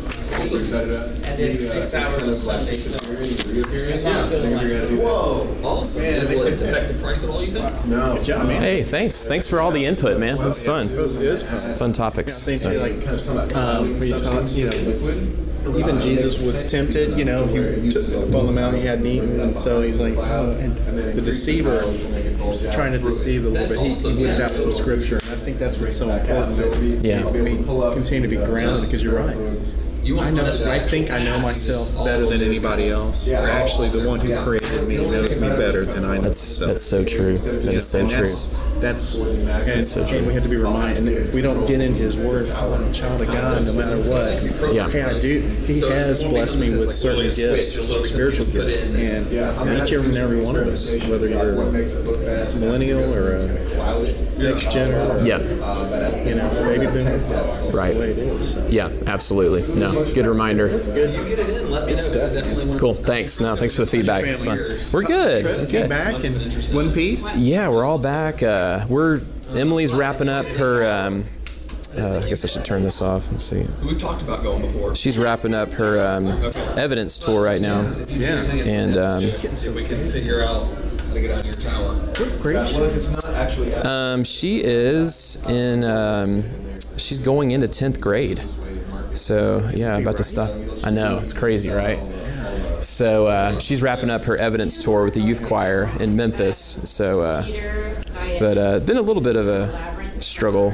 Um, Yeah. Yeah. She uh, Because he is always. just anxiety and some things she's wrestling with, and then she I think she's had a virus like like like the whole week, like a stomach thing. So it's been a little bit of a rough Yeah, trip. both of your kids are in that, um, or the two of the three are in that that stage, labyrinth in the of middle different, different, you know, identif- identity and Yeah, yeah, all that. And so I'll pray for you and was telling me about, like, yeah. Thanks. listening. Oh I mean, please. 'cause, Yeah. I- you know, it's like we all, none of us are perfectly ready for, for those things. Yeah, yeah, it really is a whole new frontier we're on, trying to navigate all that. So, um, but you know, I think I do feel like part of it, I think we we're becoming at least more aware of the impact that screens are having on kids for sure. Yeah, just time to like just do something about it.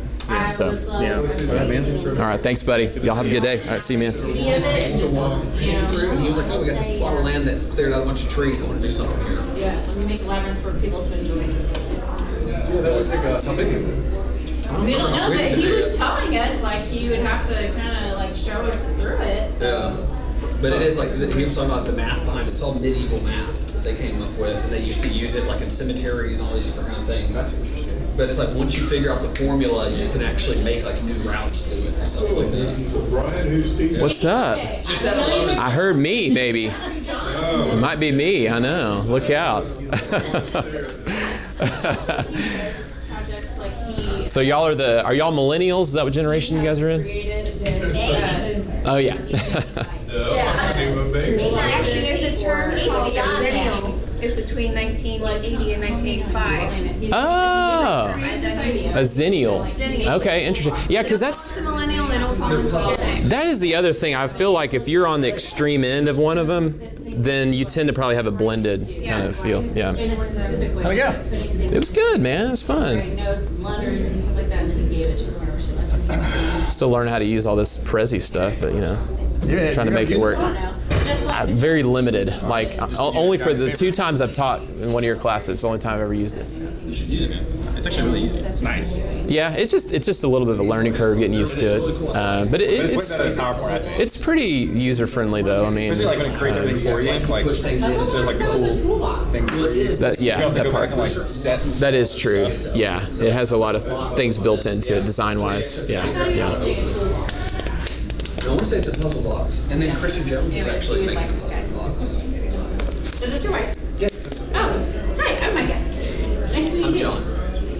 It's a pleasure. He's a what? A realtor? He's a real person. I, meet, I meet a lot of people, and then I tell her, oh, I'm meeting with this person. I would say, uh, Michelle had such a good time the other day, that she saw like a double date. That would be. That would be fun. Yeah. Do you have a babysitter that you guys like? Yes, we live with one. Uh, yeah. Parents. Yeah, because we live So, yes. Let's call my Um, family. but also, I work in childcare, so I have like the numbers to a lot of uh, really good background checked uh, Okay, so that's been something we have been. Our babysitter's going off to college, so. Oh, We're really? like, oh yeah, what are we gonna do now? Yeah. Where would you go anywhere? Um, so you know who Sherry is? Like who's over the children's? Like, do you put your kids in Yes. childcare? Yeah. How old are your kids? Three. Okay, yeah. So Sherry and Letha, um, like the ladies who stand down there at the chicken. Okay. You know, they're So how are the new floors uh, working for you guys? Your your your new Harvey floors. Oh, love it. I know. I keep telling mom something's gonna have to fall on my roof, a tree or have to fall on my roof. Get the upstairs done. See, that's what that's the only problem with home improvements. Yeah. Then you start looking at the rest of your house and like, hmm, what about this? it's like you notice it more. Oh, well, yeah, we moved in that house in eighty-eight and the upstairs, really, we haven't done I'll text you anything to today. it. Yeah, It needs yeah. it really bad. For this week. But yeah, and we had talked about the downstairs for a long time, putting in some new floors downstairs. Yeah, but we yeah. never- Until Harvey, I said that was Yeah. a blessing in a way, because Kind of pushes you to have to do something. Yeah, that is true. Knew I had to take out tile. Is? So so you had you had tile? Was your floor downstairs? We had sun tile in Like the like the kitchen, hallway. that's what I'm talking about. Oh. And everything else was dark. What did? Okay, now what did y'all? What kind of floor do y'all did y'all put down? uh, that laminated wood, Oh, laminate wood. Yeah. Okay. Yeah. we really like it. We did we did a laminate wood on our downstairs too. Yeah. We figure if it floods again, it'll be easy to take it. yeah, they just pop it in and pop it out. We were gonna do the wood tile and, Yeah, that's ceramic. oh, Yeah. expensive, so. Yeah, it is, and it's um, it's it's hard to do yourself, and if you, it's more expensive to pay someone to do it too. Yeah. And it, Yeah. uh, you know, it supposedly it would go through the flood okay. Yeah. But you never know sometimes that there might be some worse in it. So it's That is true. kind of hard to tell. Yeah. I know all the tile that we took up was all. It's a dry. rare There thing for wasn't- me, 'cause wasn't do like Moisture under there at all, but. But yeah, so now it's all the laminate upstairs. Yeah. Yeah. But we need to put new carpet in upstairs. Yeah. That's yeah. Painting, which we changed paint colors because we went from kind of a. We went from the browns to the You, well, you know, you got to keep. If you keep both, it's like a walk through time, I right? know, really. That's the way it is. So, uh, we might we haven't gone through the mob yet. I mean, back Yeah. Yeah, and it might be by the time we do the Oh, yeah. upstairs, the brown will be back in. Worry with it. That's it, it is amazing now looking back on some of the colors from the 70s and I mean it's like we thought that looked good. I know. Like really? It was like the avocado appliances, that green appliances. Yeah, and like some weird stuff like pink toilets and stuff in the bathrooms Oh, and you're going way back. You're, I guess that more 60s, right? Yeah. Yeah, I guess. That that's probably the pink was probably the Yeah. the pink toilet, yeah. Yeah. It's like, wow, really? And just some of the designs, you know, like, I mean, of course, everybody wants the open concept now and all that stuff, but it was very different back. I mean, it was like very sectioned off and Yeah, it's funny. Some of our relatives even had like the, a, a great uncle of mine, I guess you'd say, had like the dog run house where it was all open down. Oh, yeah, yeah, the real, yeah. All the rooms were opening onto just that. Wish that was open. free. Yeah. That was, yeah, and all, but, so. Well, that that is a good point. Yeah. Yeah. You were to design a house differently if you don't have AC. Yeah, that is true. Yeah, so, but, yeah, it'll be funny to people up in the future what they'll look at on us. and- Yeah, I mean, I'm, I'm sure they'll look at that. Yeah. Why would you want all this open space? Like, so weird. Flood in your area? Um, one, you have one cul-de-sac that's kind of the low point um, in our neighborhood that does tend to flood, but most of our neighborhood does okay. So, hey, How are you? I'm good. How are you? Are you teaching today? Yes. Okay, I like that. yes, I think he's ready, man. Clear out the room. hey, you know, some people may be all right with that. You never know. 45 is a few facts, but a lot of opinion. nice. I like it. Yeah. Uh, You're back. I'm back. Yes. Uh, yeah, we um, mainly for me it was uh, Zambia for about nine days. That was late June, and then we were in Georgia for a while too, kind of a couple weeks ago. Yeah, yeah. So, uh, but everything's pretty much wrapped up now. So it's just getting ready for school to get back started and all that. Yep, yep, exactly. Um, our kids start, yeah, I think like the 14th of August. Yeah, yeah. So a little over two weeks or so. So, my wife's a teacher, so she's really like having to gear up. Yeah, she'll have one more week. This is a hard time of year for her. She starts to get a little depressed, like, my summer's over. She's at Woodlands Christian Academy. Yeah, so she teaches pre-K, the real little ones. Yeah. Yeah, I could not I could not do what she does, that's for sure. It's pretty physically draining.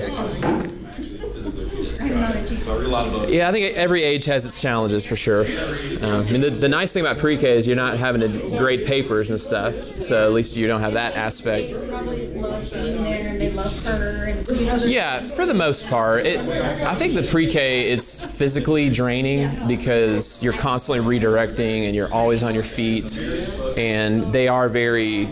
It's their first socialization kind of time, so a lot of them, you know, especially if you're an only child and everything's your way all the time, and now you're told to fall in line and listen to somebody and get along with all these other people who are playing with the toy I want to play with. Yeah, so you can imagine how. It's pretty small. She'll have, I think, 10 or 11 kids, so so that part's nice. But all it takes is one kid that can derail everything.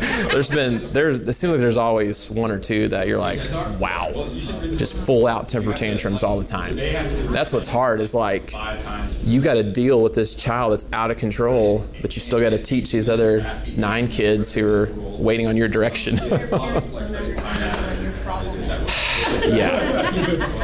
Which is them. Ultimately. Yeah. Teacher, they go, well, my all the kids were great, it was the parents that made it. Yes, exactly. Because They have no clue, you know, like. Yeah, that is. No, that is the challenge right now. Usually the reason why the kid's that way is the parents don't. Yeah. The. That's exactly right. And a lot of times the child can do no wrong. And so they think, well, it must be your fault as the teacher. You're doing something to them. My little Johnny would never do that or whatever. It's like, well, yeah, it's challenging. Yeah. You say so. I said, don't have cameras in classrooms anymore. They're like, "Here, here's an example. Yeah. Right. What was it called? All right, this is gonna come. I was gonna say, everybody cringes as they walk through. Yeah, walking down. Uh, I think it's technology, entertainment, and design. I think is the acronym.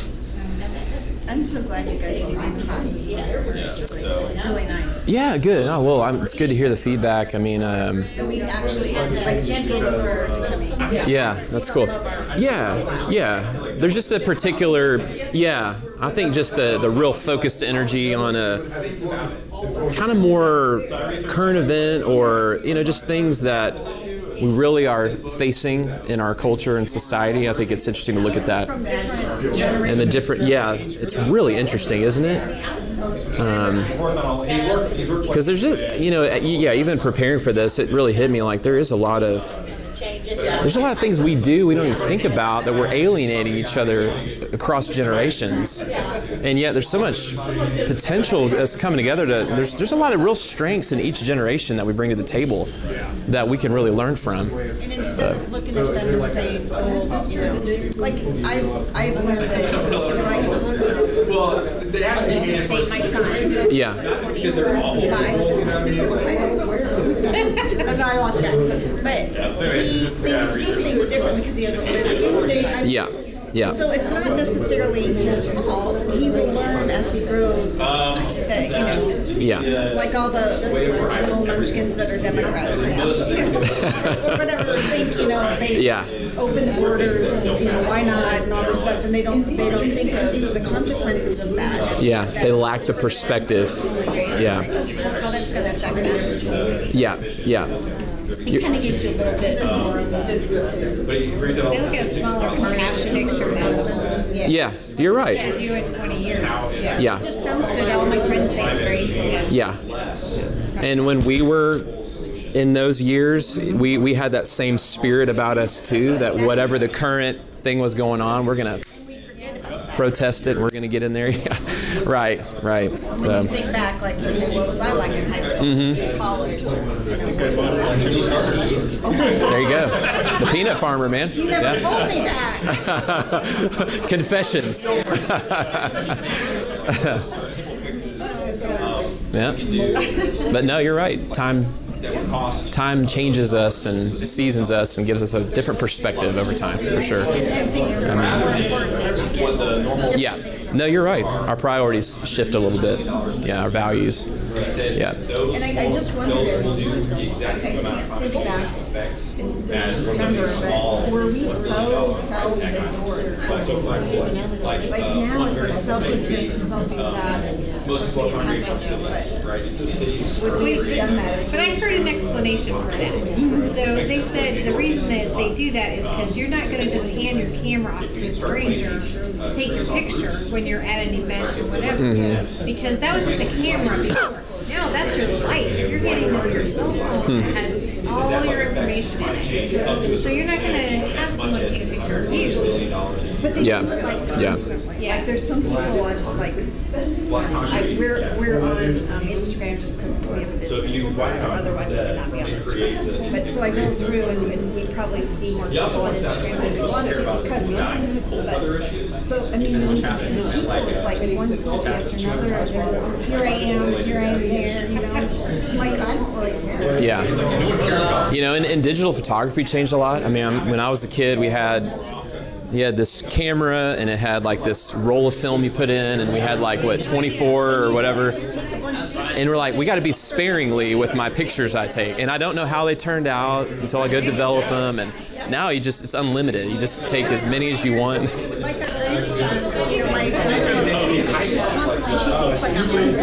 yeah right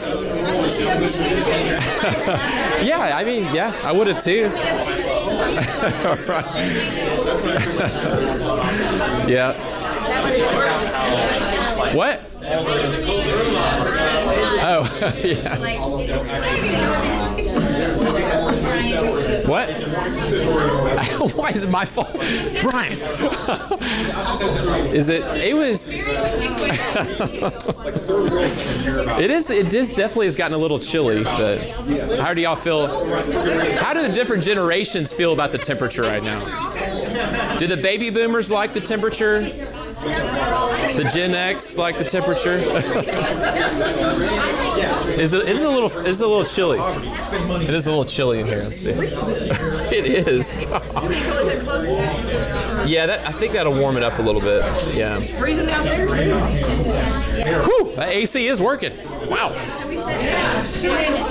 Really Man.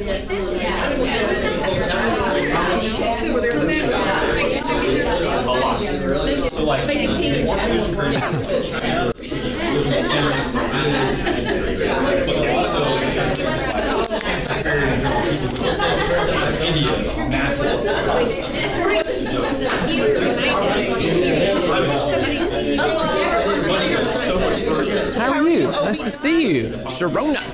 I need an OB Good to see you. I know. I like Sharona hugs.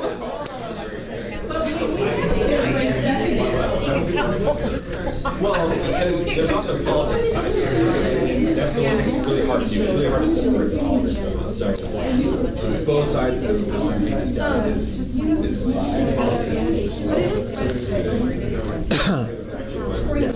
and spending money is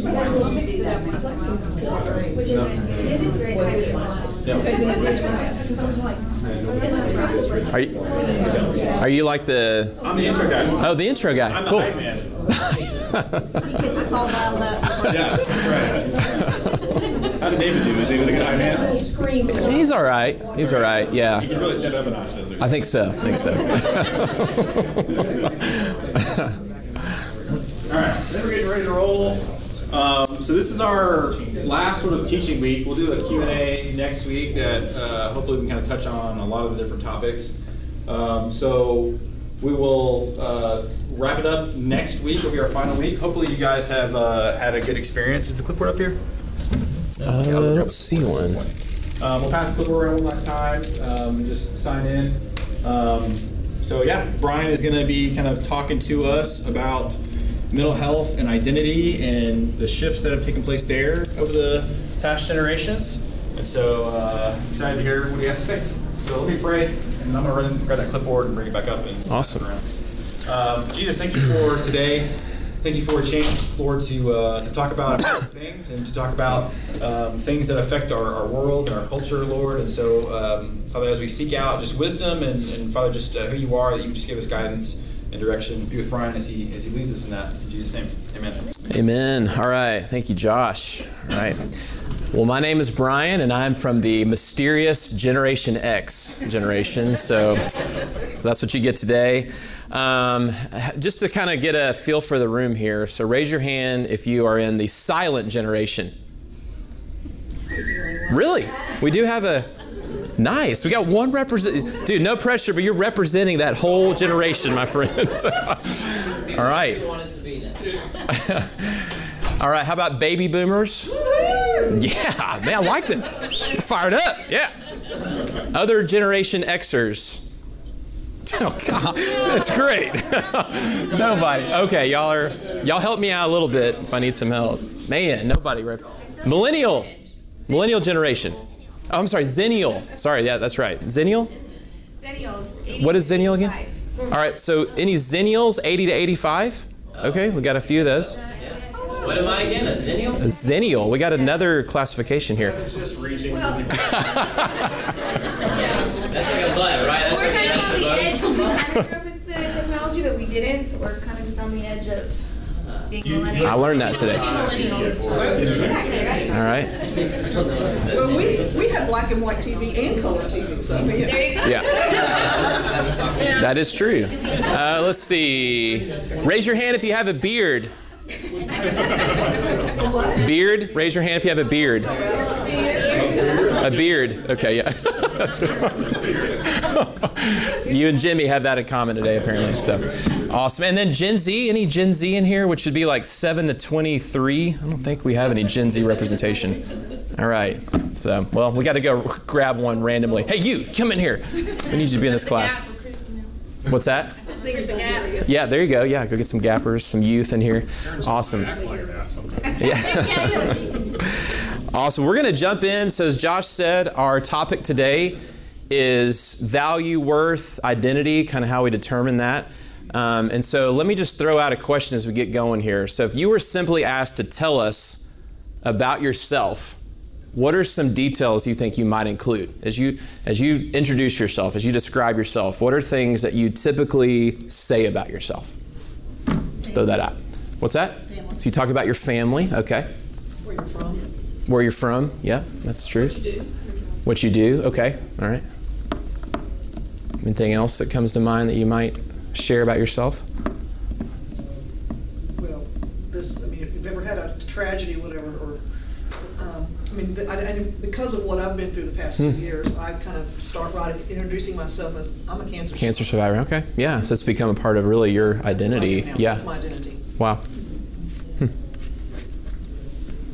Your hobbies, maybe? Yeah, maybe your hobbies or interests might come up. Yeah, yeah. So cool. So we don't think about that, such a basic thing, but even the way we introduce ourselves to someone else says something about what we value, how we identify as a person. Um, so uh, we're going to kind of jump into that a little bit more. Um, we're going to look at uh, some research a little bit and, and statistics about different generations, but let me throw this out. So, how would you say, how does your generation, think about your generation, tend to define itself, or what types of things does it tend to derive its value and worth from? So, think about the generation you represent. Um, Work ethic. okay, work ethic, right, okay, yeah. For better or for worse. Yeah, right. I think there's there's pros and cons probably to that. Yeah. What other things tend to define or give value, you think, to your generation?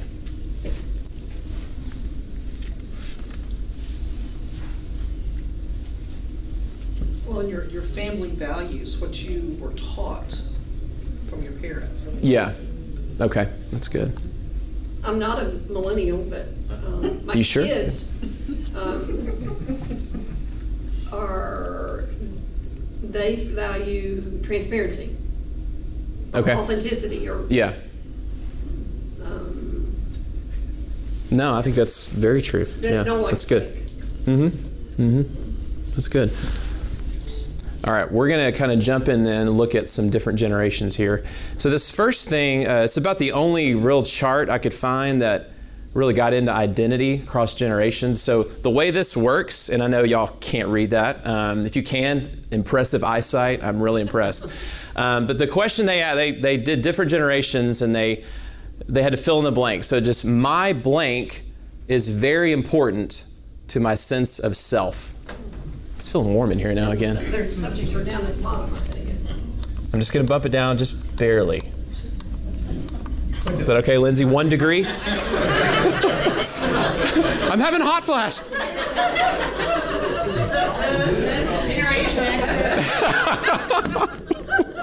We're the wavering generation. We just can't decide what we want.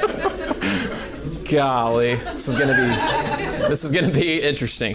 All right. Um, so back to this. My my blank is very important to my sense of self. So we had Gen Z, Gen X, Millennials, Boomers all answered that question. They ranked these categories which were given to them. They kind of ranked which one they would feel like was the number one. So some of the categories are my profession, my educational achievement, hobbies, pastimes, gender, sexuality, groups of friends, family background, upbringing, religion, religious beliefs, race, ethnicity, region I'm from, social, economic class, political affiliation. So they had to rank them. So um, here's kind of what the findings uh, kind of uh, came out. So starting with Gen Z, which we have nobody in here, but that's 7 to 23 year olds, they ranked the highest among all generations in identifying themselves by professional and educational achievement, um, hobbies and pastimes, and gender sex. Um, so those are kind of the, the way that they tend to identify higher than any other generation. Millennials rank the highest in region I'm from, um, social economic class, political affiliation. So that's kind of how uh, it, it spoke about the millennials, how they ranked them. Boomers, it said, ranked the highest in family upbringing, religion, religious beliefs. So those were two were the highest for the boomers. And good old Generation X didn't have the highest in anything. They were just I'm like, come on, Gen X, just make a decision. Like, commit to something, man. Just, I don't know, man. They're just right in the middle in a lot of these categories. So they're kind of a blended approach. Uh, that would be like 37 to 50, kind of in there, that range. It's, it's you, Brian. It's you. I know, it's, it's me. Do you feel like that describes me? Yeah. Josh, what are you doing in here, man? I'm kind of in a little on the lower end. Yeah. To the middle, yeah. Lower to middle part. All right. So, what do y'all think? How do you react to this? You know, as you think about your own generation or what you've seen in other generations, do you agree with these insights? What additions do you have to that? Millennials, I, I mean, I don't see that in my kids, but uh, I've only got two, so. What question they ask for region I'm from? Like, where, where did that info come from? That's way too much, uh, too, too many questions, David. I have no idea. Like, I'm just excited. I'm from Houston. The Gen Zers haven't been married yet, or like have kids, so their like identity isn't necessarily in their family yet. Yeah. They're a lot of times like in college or high school, so that's their big.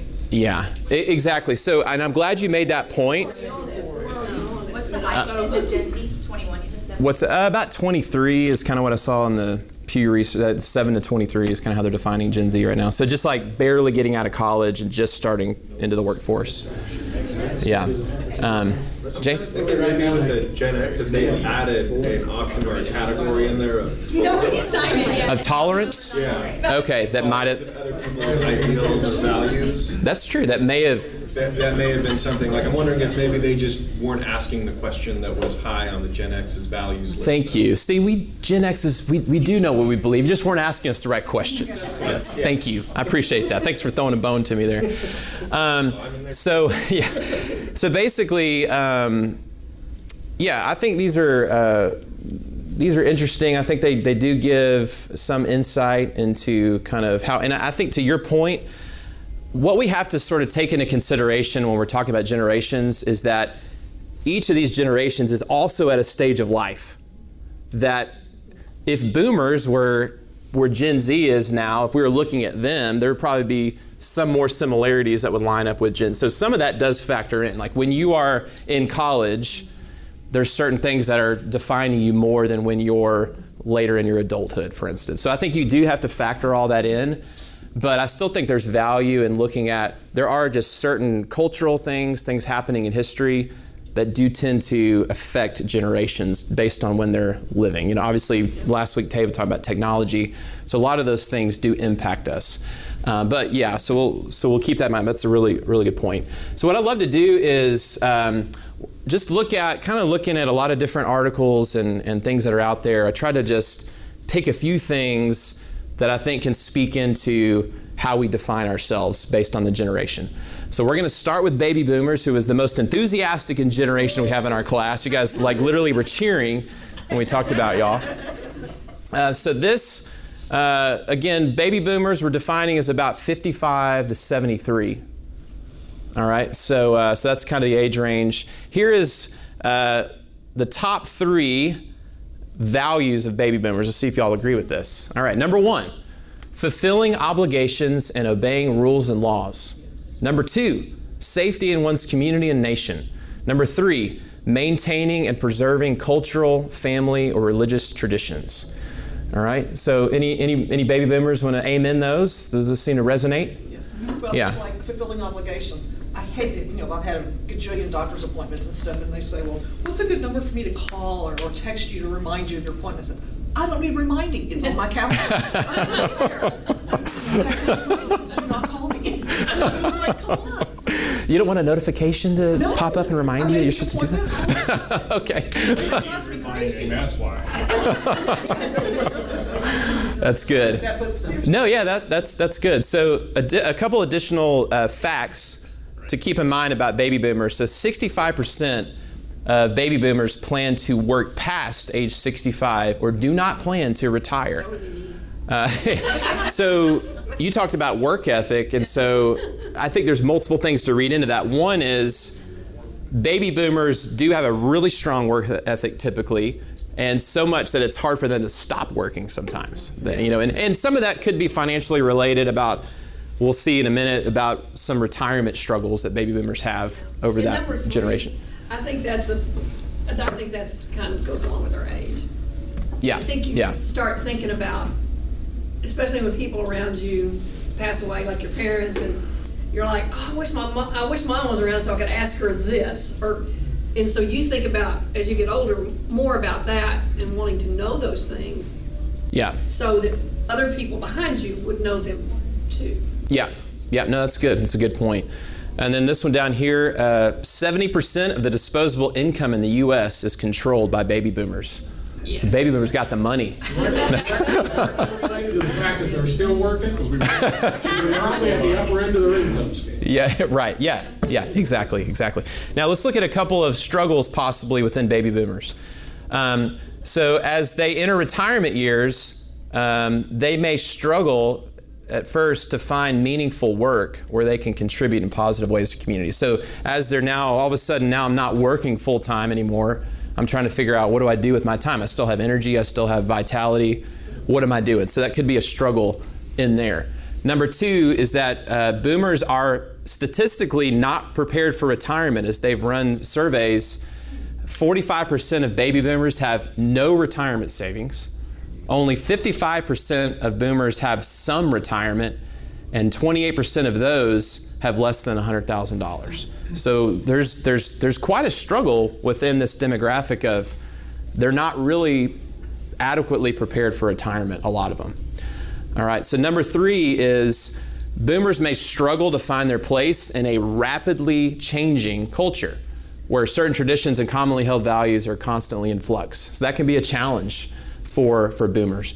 And then uh, number four is that some young boomers may be walking through the sandwich phase of life where they are still paying for kids in college and taking care of aging parents. So that can be a real strain. So I think, you know, I, I think it's important for us to put this up here for the other generations, for Gen X, Millennial, Gen Z, for us to appreciate the world of the baby boomer and what makes them who they are and value. And, and one other thing with that, I thought this was a good little description of boomers. So, baby boomers, they value relationships as they did not grow up with technology running their lives. Baby boomers grew up making phone calls and writing letters, uh, solidifying strong interpersonal skills. Uh, yet, as they got older, they actually became fluent in technology and now use cell phones and tablets. The difference is they use their technologies as productivity tools as opposed to connectivity, an idea that came from the millennial generation. Um, and then in the workforce, baby boomers played by the rules, putting their work life first and living the true American dream, which encompassed kids, a nine to five career, a house, and a minivan. They paved the path for the workaholic in corporate America, which is currently being restructured today thanks to the millennials. All right. There we go. All right. Awesome. so thank you, millennials, for, for doing that. All right. That's right. We're about to get to next. Thank you, Josh, for that segue. Bam. All right. So Generation X, which I am the lone representative, and James has helped me a little bit here with that one. Um, so this is 39 to 54, kind of in that age range. Um, so they are the first generation to value uh, work-life balance. Thank you, Josh, for setting us up. So possibly in response to experiencing the consequences of their parents, baby boomer parents, workaholism. Um, so you see how one generation does affect the next and kind of what they experience, and the pendulum kind of swings. Number two, um, Gen X was a generation whose worldview is based on change, the need to combat corruption, dictatorships, abuse, AIDS, generation in search of human dignity, individual freedom, need for stability, love, tolerance, and human rights for all. Yeah, go Gen X. All right. All right. Number three, uh, members of this generation are in their 30s and 40s and even early 50s. Uh, they spent a lot of time alone as children. This created an entrepreneurial spirit within them. In fact, Gen Xers make up the highest percentage of startup founders at 55%. So, out of all the startups and entrepreneurs out there, the majority of them are Gen Xers. Um, so, it's kind of interesting. And I think it, again, came out of maybe their upbringing that they were kind of on their own a lot. Um, I think Gen X kids still grew up where the parents were like, go play outside when it's dark, come back. There's still a little bit of that in their childhood, and they were kind of forced to get, be creative, go play outside, do all that stuff. All right. All right, so some struggles on Gen X. Um, again, some of this is the stage of life. So, number one is they can lose themselves in the middle age years and fall for the midlife crisis temptations. So, uh, we're right. Gen Xers are prime for the midlife crisis. So, if I show up next week and I'm tatted up and I've got piercings and a new car, I'm a Gen Xer and I'm just right for my midlife crisis. So, y'all don't be surprised. your script, right? Yeah, I mean, it's just that's I'm right in line for that. There we are. Um, number two, uh, this generation is is uh, one of the articles I was reading. They call them the forgotten middle child. so sad. That's what values. They're just like, Can we kind of go through? Go We're spending way too much time on this one. I'm going to talk even slower now. Thank you. I'm hurt. So we're between boomers and millennials. It's like, you know, it's just kind of like we got to got skipped. And sometimes they feel overlooked in society and the workplace. Um, and this was a, this is a quote due to the sheer volume of millennials in the workplace and their strong opinions about how it should be, companies are adjusting their policies to meet millennials' needs and not really Gen X. So it's, it's kind of like, and there's a lot more of them in the workforce. And it, I was reading another article where it actually says that millennials are getting promoted at a lot quicker rates than Gen Xers. Like, you know, as if you look at just sort of the timeline, there is there is kind of this angst a little bit, and Gen X uh, generation feeling overlooked a little bit. Um, you know, some of them just said, "Forget it. I'm just going to go start my own company." Apparently, because they're mostly a lot of entrepreneurs in Gen X. Um, so anyway, that, that's just some of the the struggles, I guess, in that generation. Um, number three, they're pulled in a lot of different directions.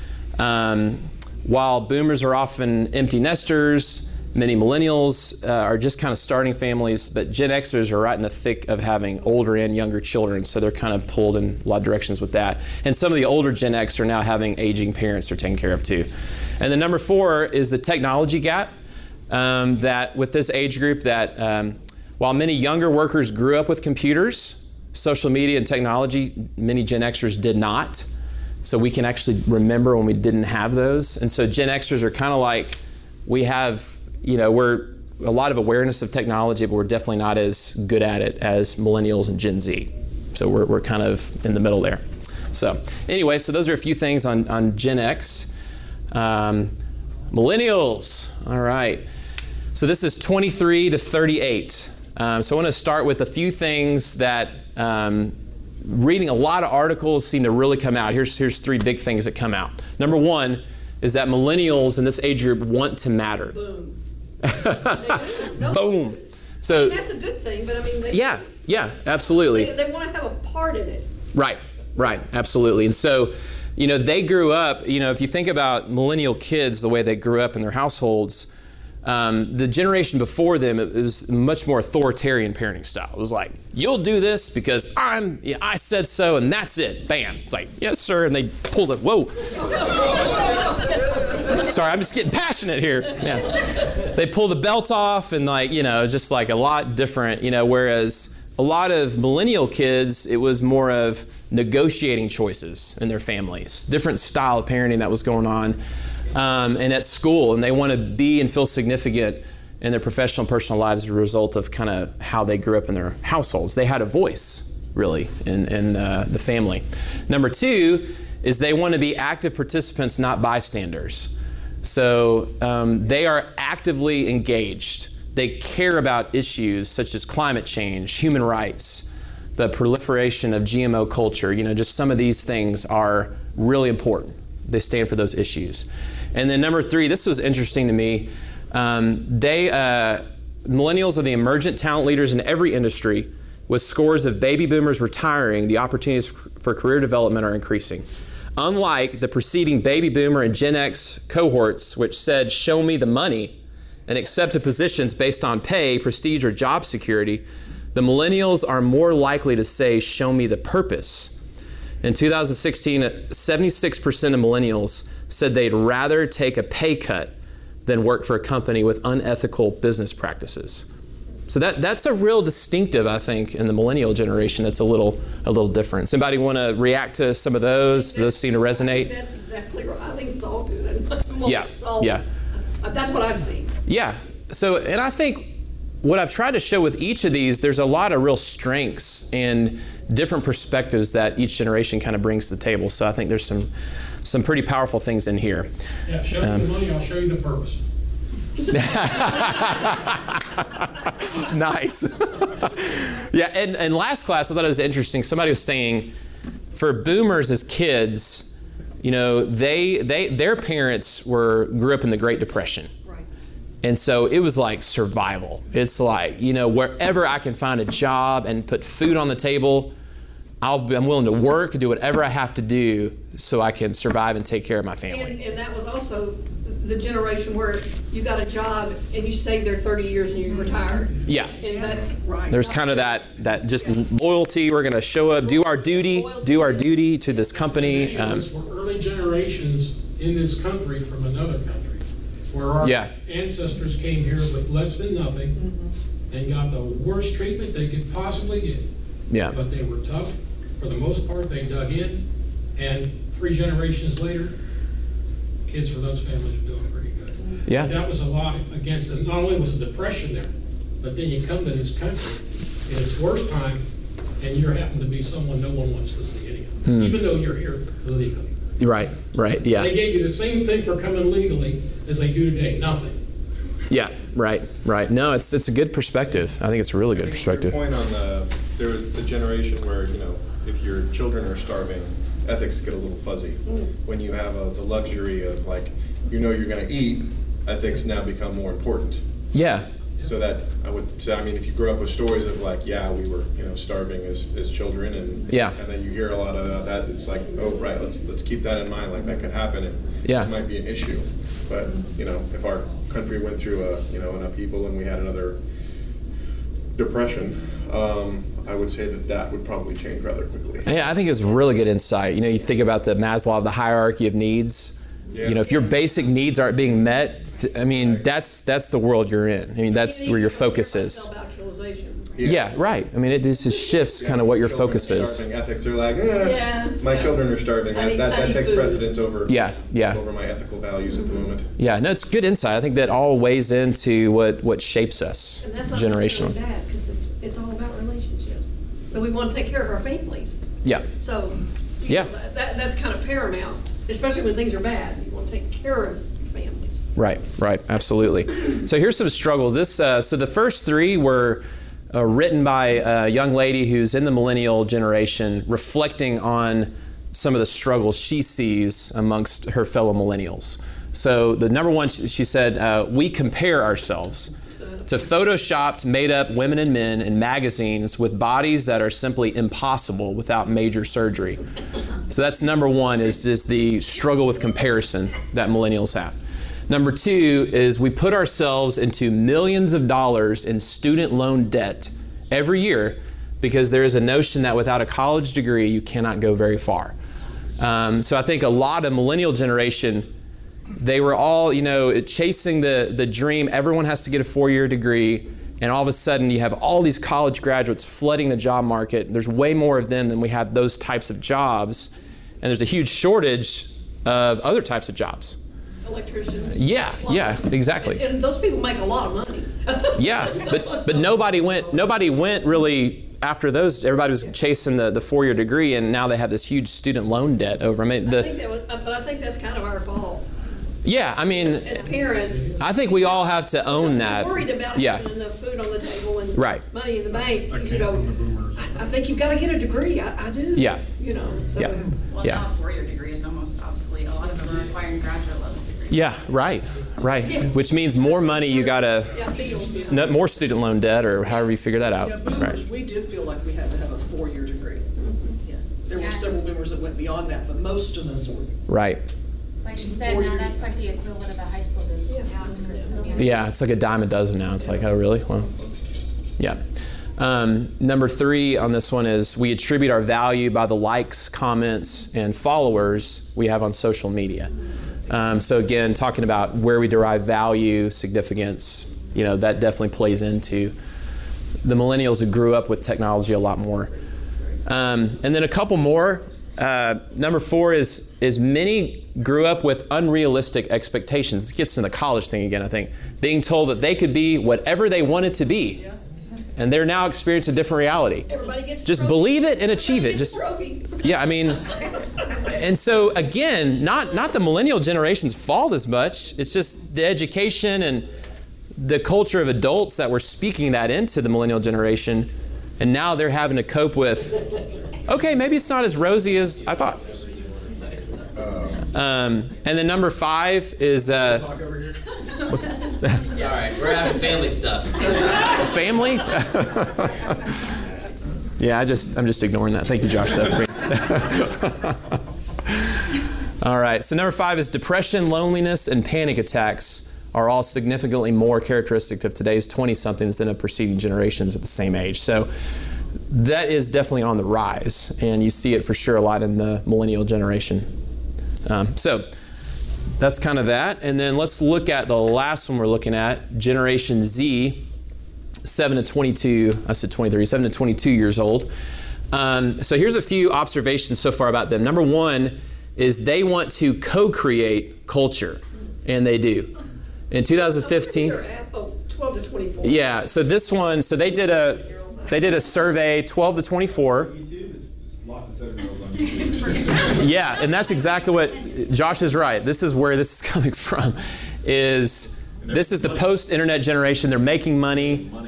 I mean, you know, kids that my, my son Josh is eighth grade. Um, you know, my kids have their friends who have all they have this huge following through all different, not just YouTube, but a lot of different music thing. I'm trying to remember the uh, other one that um, where they like perform and they sing and.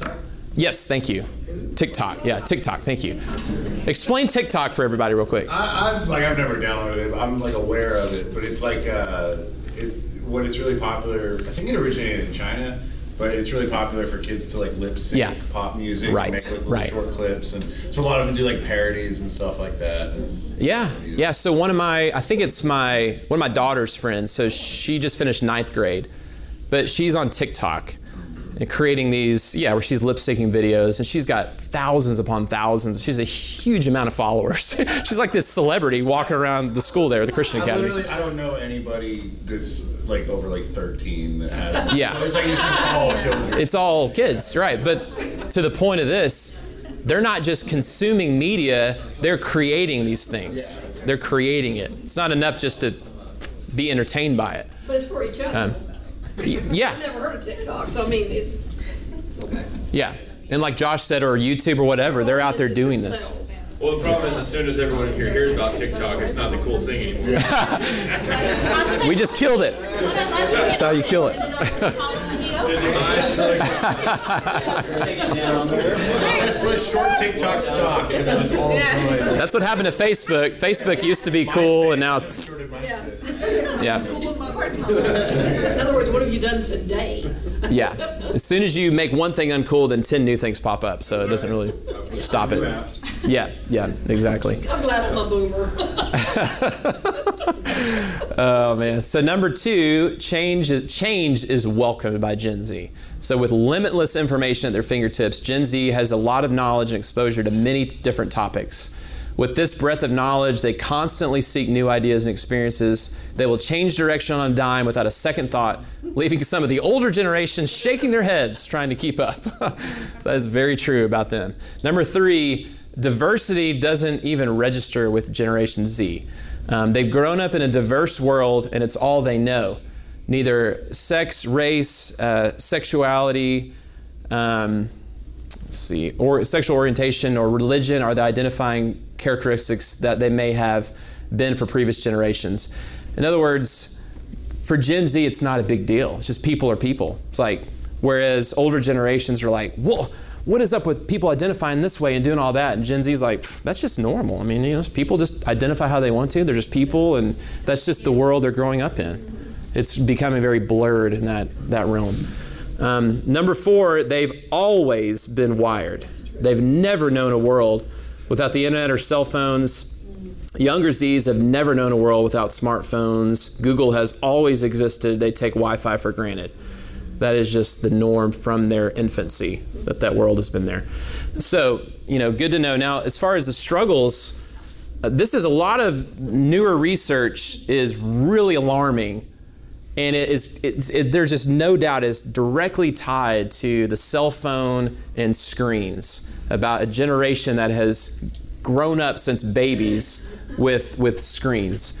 Um, and they've just seen these spikes in mental health that happened around 2012 but number one uh, surveys have found that spending more time on social media and other screen activities correlates strongly with lower levels of happiness higher feelings of loneliness levels of depression, and risk of suicide. Uh, number two, Josh, how do you pronounce that name? Twangy.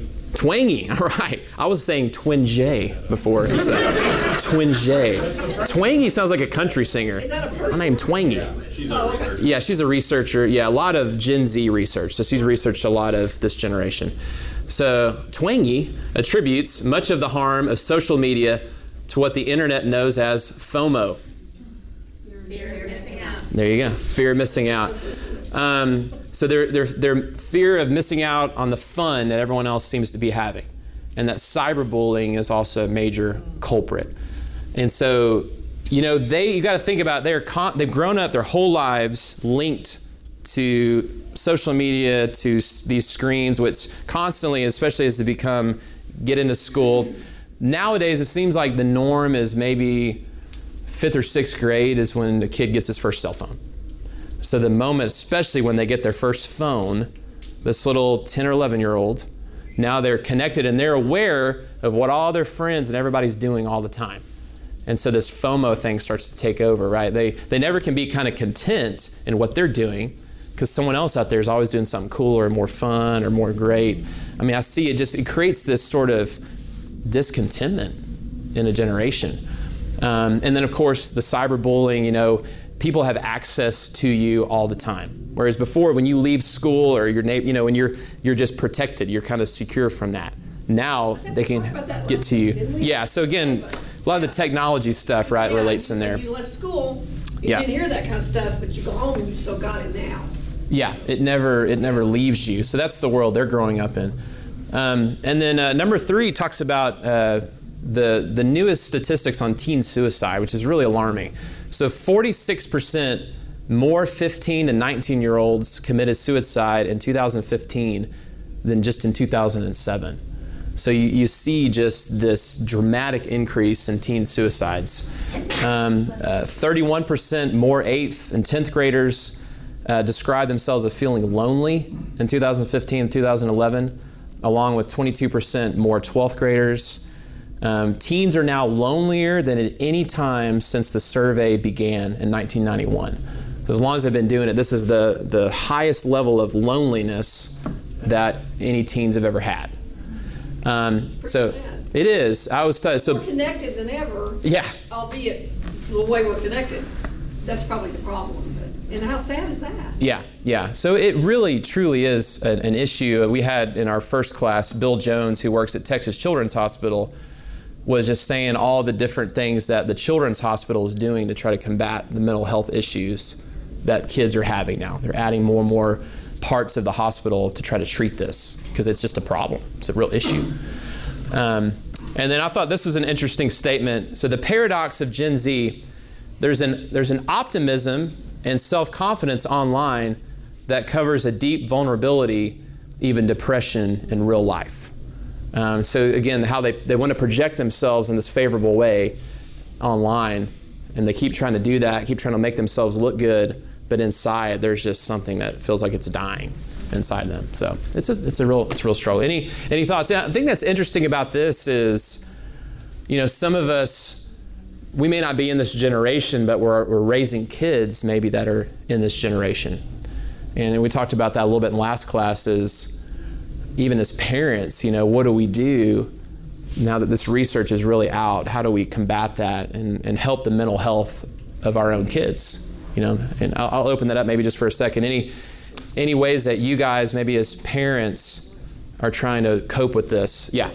Uh, I was gonna say, I mean, I just think it just shows that God created us to really connect with one another, and like you said, I mean, they're connected, but they're not. Like they don't know how to conversations without their phones and everything, and everything is just screen time, and I don't feel like they're having this real connection. I don't know. So it's No, it's good. I think it's hard though too because the only thing worse than being online all the time is like not being online to them. Mm-hmm. You don't have a Snapchat or you don't have it, like Right. all of a sudden you don't even exist to your peers. Yeah. I'm curious about like what would have happened for I mean just as a Gen Xer, like if we had grown up in this same society, like where we had access to these tools, Yeah. there was something that this is filling a, a need for because it's there's a you know kind of an addictive aspect to it where everybody's being associated with it. I'm wondering what we did with whatever that need was because there was a need to be connected and we did that in a different way. And now trying to solve that same kind of internal maybe need for connectedness through this is screwing it up somehow. Because I'm, um, I guess I, I keep thinking about the bullying aspect of it. Like I dealt with bullies when I was going through high school, and I think everybody who dealt with that was just like if you saw this person, you would avoid it, walk away, go in a different direction. But here, as a result of the fear of missing out, it's kind of like, okay, I got to get to just stand here and take it because if I don't just take it, then I get to miss out on everything that's going on. So it's creating kind of a, a trapped society where they're trapped online. They can't leave without judgment, and if they stay on there, they get judged also.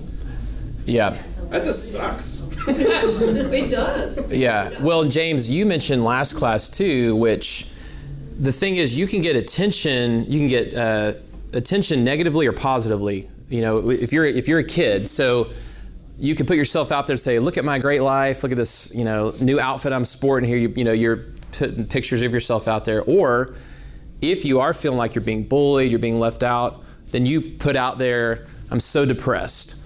um, I'm, I'm so whatever. You know, you kind of put the negative side of you, and you can get attention for that too. You know, people might be like, oh, you know, because you talked about even this. Some of the addiction is about this idea that I'm, I'm losing, or there's the negative side of it too. The, the suicide thing is super. I mean, I mentioned last class that I'm a suicide survivor, and most of that has to do with a deep sense, sense of hopelessness.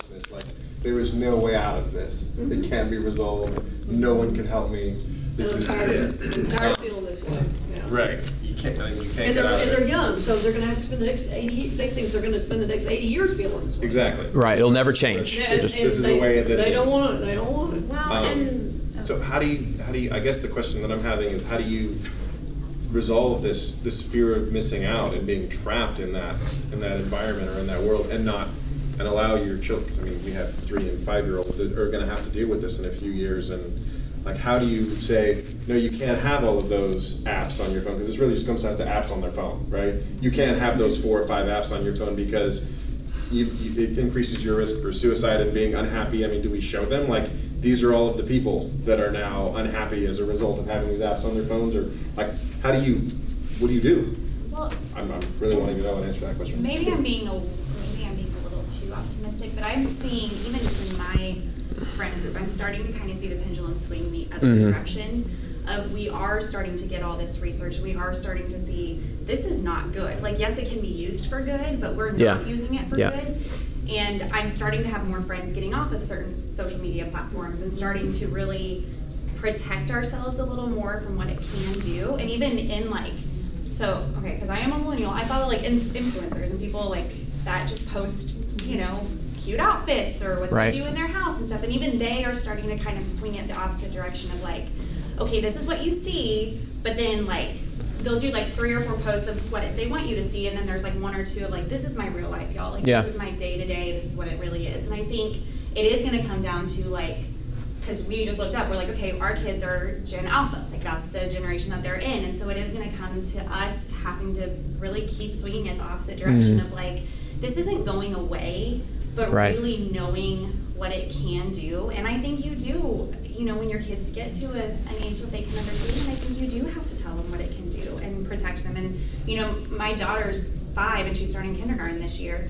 And, you know, there's even I, t- I teach kindergarten and, and the mean girl thing is so real and it's already real now and it's like she's already dealt with some of it and her friends have already dealt with some of it and like even just having the conversation of like people are going to be mean like they're going to say things and giving them a realistic expectation of like it's not always going to be sunshine and roses there are going to be hard things and here are some things that you can do to deal with it and Yeah. to like and just continuing to speak truth and value into them and their true identity into them because it's Yeah, it's not going to be pretty and perfect. So. Yeah. And Don't, don't you think that the church thing? I mean, my kids grew up in church, and they liked being in church, and that was their normal.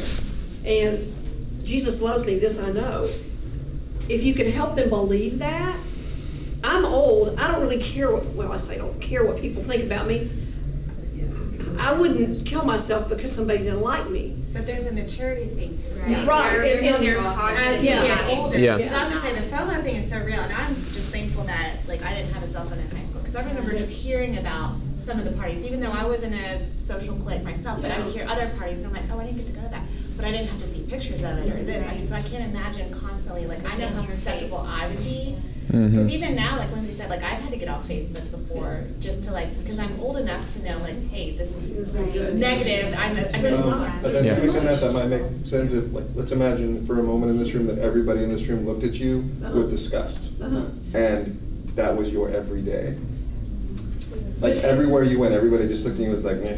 But that's not true. No, that's how they feel. That's how they feel. That's- Yeah, it's So it's a mental reality. thing. Yeah. It's a Yeah. mental thing. Yeah. And I think. still lacking the Yeah. maturity of age Yeah. development to in their mind they're still egocentric Right. yeah it's all about them and Yeah. so they can't they can't reverse it and say I like i mean the example of okay you get a zit in high school and you think like every single person is staring at you That's all they're thinking about. it doesn't matter like that's their perception that's Yeah. cognitively that's how they understand it their brains Yeah. are not mature enough yet to be able to see okay that this is not reality this is not how it actually is mm-hmm. and it does it drives them to feeling like there is no other choice mm-hmm. than to just give up Yeah. I would say Yeah. I'm, I'm optimistic as well because I think it's like human beings, we culture, we figure this stuff out. You know, like when we first discovered uranium, like millions of people died. Like we just killed, we killed millions of people, right? Yeah. Right. And I think this, Right. like we see Yeah, what's yeah. unfolding, we're able to sort of see. Okay, I mean, this stuff is this is social media is less than a decade old. I mean, Right. It's not even ten years old. Yeah. And so, Yeah. like, we are figuring out how to deal with this, and you can see the changes in culture, like addressing. Yep. We'll we'll address the issue, you know, and culture is addressing the issue. We're Well, self think that we're kids self are policing. Yeah, I worked at a high school, and you know, the kids are losing their friends. Yeah. So like they're not like you said, like they're going to adapt. Mhm. They're going to, and not that I mean, obviously that doesn't relieve the pain for anybody that's dealt with it or has you know whatever. But I feel like a lot of times, every generation, right? Like even millennials looking at these iGen or you know the kind of the next coming generation, like we don't you don't give credit because they're still kids, like they're still young, they're still. But I think like for me, there was a lot of hope watching them because I feel like we don't give them enough credit either. And even being a Yeah. millennial, like I'm on the younger spectrum of this, but you know they're like it's very real to them, like that. And and the flip side of it is it's all over social media if someone dies, and you don't even. It's not even like oh my gosh, how did they die? You know, like you know Yeah. they were killed in a car accident. You know they committed suicide. Like even if their families don't want it out, their kids talk. Like and, and then it's on social media. So I mean, it's very like in their face, and I think that they realize too, like this is a problem. Yeah. Yeah. It's great insight. And I, I do think. Um, did you want to add something? No, I mean, I was just gonna kind of add to the optimism. I was basically Yeah. what Josh said. Yeah, Society's yeah. pretty self-correcting. I, yeah. And yeah. like, just like how the boomers kind of rebelled against a lot of what their parents stood for in like the 60s and the 70s and all the social upheaval and change, I think like the younger generations might look at the stuff that the millennials are doing and be like, man, that's BS. Like our parents are so wrapped up in, in the digital world that like we really need to come the other way and, and like eventually it will. But like what does concern me is something that was brought up, I think it was last week or the week before, was like the, the companies that run and profit off of this stuff that causes the grief and misery, even if it's not their intent, like they're incentivized to Perpetuating sucking it. back in, and Yeah. like it's and so there's a lot of discussion over like, well, do we need to regulate these? Do we need to break them up? Do we need need to like spread this around? You know, because Yeah. it's like if you if you cut off because Facebook owns Instagram, right? So if you and Google owns YouTube.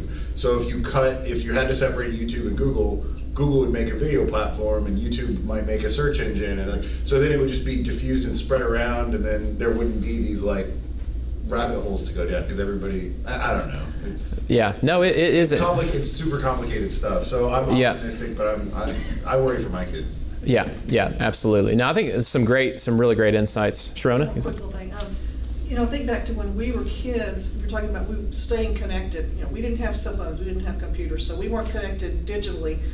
But we were connected in, in we did go outside and play, but we also were in all these organizations, you know, the Boy Scouts, Girl Scouts. Um, you had church youth groups, you, uh, even younger kid things. I mean, you had those kind of little organizations. Yeah. I've seen it as a piano teacher. I've seen Hmm. some of that backfire over the last 10 or 15 years of that kid is doing something five days a week, you know, where they're getting too busy and Yeah. not, you know, not being a kid going outside and just playing. But I, don't- I don't know what the answer is. I mean, but Yeah. you can stay connected with other kids in some organizations, but not organizations where everybody gets a trophy. You know, Yeah. You know what I mean? Yeah. Yeah. That's good. An idea about potentially something that might work for this is just a question. How, how do we make it, like, so you can be in a group, um, and it's cool to be the person who has deleted those apps from your phone? You know, where it's like, oh yeah, I don't do any of that, and that's like the cool thing now. We need to start a, we need to start a I'm not gonna be part of all of those people that are super depressed all the time. I'm not gonna do that. All right, James, you got your new calling, man. You got to create a movement, man. It's not cool to have that. Yeah. Yeah. Hey, Josh would be willing to do it for you for a small fee. Yeah. He'll he'll pump. What's that? Pump his new movement, man. He needs some celebrities. so. We should Yeah. make an app about deleting apps. You see all this great ideas that's coming out of this class. This is awesome. Chat about the app. Yes, sir. I have a question, and I'm re- removed from this because my various reasons, but anyhow, how, how er, do kids need cell phones in school to do work? I mean, No. No. I mean, how early does a child need to have a cell phone? So, just to speak. irrational the question. Yeah. Well, I'm a, I'm a. Here, here's what happens. Here's why the fifth is. Here's why the fifth and sixth grade becomes the norm. I think is because that's when like middle school begins, somewhere fifth or sixth grade, and so that's when they start doing after school activities. And so there's kind of this expectation where once you're doing activities like after school and stuff, that you need a phone so that you can call mom and dad, and so you can communicate get a text message so they know how to get a hold of you. And I'm just saying, societally, that's what happens. Like, because that's what my sister held out as long as she could, but that's the thing. Like, my nephew was walking home, and there was no weird. I mean, I think he ended up asking, so she's like, he has to have one, like, because there's just not, they're not readily available. You just got left at school when I forgot about you. Yeah. yeah, we we just did this, man. Like, it's good, man. Even teachers, even teachers communicate with their kids. I was playing for a Yeah. school choir this past spring, and she says, "Now, y'all need to find so be, be, make sure you have your phone. Make sure you check your text or whatever this yeah, name of this." they have or they have an app they use for school going or to send you a message about what time you have to be there. It's like, what? I said, just Yeah. send me an email. yeah. I don't think it's going away. I think, and it is a really great question. I think for to ask. It's a very logical question.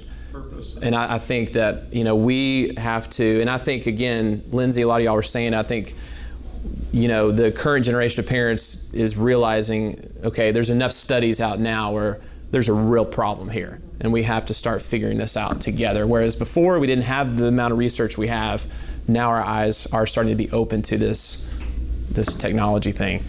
So Well, to bring on to your why the young kids have cell phones? Uh, my niece was actually in, sc- in her high school was locked down because there was a shooter in their neighborhood around campus, and the kids text their parents before the school even let anybody know what was going on.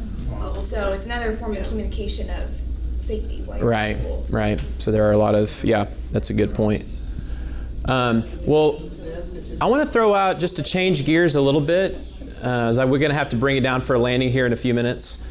Um, I want to hit kind of back to, and I'm, I think it's is good that we spent some extra time with Gen Z because that is the current generation right now, and it's important for us to really see what is happening in today's age with our current generation. So that's I really love the, dis- this discussion. I want to kind of wrap up with a, a couple questions for us to think about as we work together in the church context representing different generations. So here's just a, and we're not we won't be able to exhaustively look at these, but Could have had more time if you just skipped over Gen X. that hurts, man. Just just kick a man when he's already wounded, man. Just, just beat up on me, man, you know? God, man, that, that hurts. That really hurts, Jimmy. Thank you. Uh, so, like, here's one issue that we may have to wrestle with. You know, if you've got all these generations in a church like Stonebridge, and we're trying to continue to lead our church on God's mission. So, what about this one? What if we come together and we say, what's more important, honoring tradition or bringing in new ideas? You know, what? How would y'all weigh? I mean, wh- what is what does that look like as we kind of come together? What's more important? Which one? Take it from your generation, you balance. Thank you. That's what you need the Generation X, right? We're going to balance everybody out here, pull us together. I don't think either one is bad as long as your focus and your main set of beliefs and values stays the same. Okay, So, good. Like singing hymns as opposed to singing the new songs. Uh huh. They're both great. And they both do the same thing, just in a different way. So what you're saying is the the methods that you do it can change as long as we ask the deeper question of like what are what's the purpose of this? What's the core? Yeah. No, that's good. I think if you, if you add, or you look at tr- tradition more like foundation, you know, you need a foundation and then add, add ideas. I mean, there'll also be a little of both. Okay. Yeah. You're not gonna get rid of prayer altogether. You know what I mean? I mean, that's gonna always be there. Or Yeah. Singing's, worshiping's always gonna be there. Prayer should never go out of style, is what you're saying. Right. That should. I mean, it's, it's changed. Yeah. years. Yeah. I mean, it used to be more formal and now it's more. Yeah. Maybe the way that you pray in church has changed. Um, Yeah. Based on the generations, I mean, if we're looking at those in generational terms, the honoring tradition would be kind of more of the baby boomers and the Gen Z is the bringing the new ideas to the Yeah. table. Yeah. It would seem like finding a way of how to how you bring those two people together, where the Generation Z is very interested in the new ideas constantly. Um, just having a conversation with Generation Z and explaining that this is what the purpose of this tradition is. What ideas can you bring to this tradition? What allow, what, a, what allow a bridge between those two, Yeah. ideas? No, that's generations. That's really good. And I, uh, John Canterbury mentioned something interesting the first hour too on this one. He said, you know, a lot of times we we do traditions, but the new generation has no idea why we do them. You know, and and sometimes even just taking a moment to explain, hey, this is why we do this and why it matters. Um, like actually, John, I didn't even know he was talking about the tradition of passing the plate um, really actually has. I'm trying to remember um, something about how the priesthood of the believer, how when you pass it to the person sitting next to you, there's actually this kind of, you know, I'm ministering to you. There's like a there's like a deeper meaning. Just an illustration of a tradition maybe we do, but it actually has a meaning to it. And I even think of millennial generation who's asking, I want to know the why. I want to know the purpose on why we're doing this. I think it can bring some common ground to us as we as we talk through these things. So anyway, just another another thought on that. Well, years ago, we would have altar calls. We haven't seen altar calls in churches. Yeah, those are yeah not as common now. I mean, Right. the, the core is still there. If you have questions, Yeah. come see Respond, responding to the Lord. Yeah. Yeah, it's not in front of everybody else like it was in our generation. Yeah. No, that's good. That's exactly right.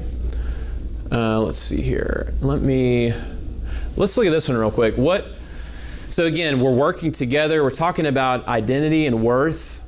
Um, what is the best way, as we think about multi generational working together, what is the best way to give feedback and show appreciation to someone you're working with? So picture yourself working with multi generations. How do you give feedback, show appreciation? What does that what, what does that look like? I think it's going to vary from generation to generation. I think if it's you know baby boomer, you know the best way to show appreciation or feedback to them might be to give them a gift or give them money because they're driven by that money. Versus if you're working with a millennial, it might be more verbal and say, hey, what you're doing really matters. Thanks for pitching in. Okay. Okay. It's important to understand generations when you're asking. Yeah, that's good. I like that. Show me the money. Come on. Well, it's too, if, you know, say it is your idea, you know, if you're the manager or if you're, I was a past president of an organization, turn, always turn it around to make it sound like that was their idea. Okay, good. Let them bring it out. Really, really involving them in that whole process. Yeah. No, that's that's good. That's really good. Anything else on this one? Um, Get to know them well enough to know what would matter to them. Kind of like when you get married, you're supposed to figure out what, you know, what he wants as a show of appreciation or whatever. Because we're Yeah. all different. money. Yeah, love- yeah, your love and stuff. Just thinking that, because we usually tend to give what we want. Right, exactly. And not necessarily. but we need to pay attention to What makes them. how they. Yeah, what makes them tick. Yeah. Yeah, that's good. That's good. Awesome. Well, and as a boomer, we take the money, but we just get to send a text and say, good job, to the millennials. Right. Yeah. And a couple emojis. I, you're getting this. This is good. I, we're making some progress here. Good job. so millennials aren't opposed to money. It's just.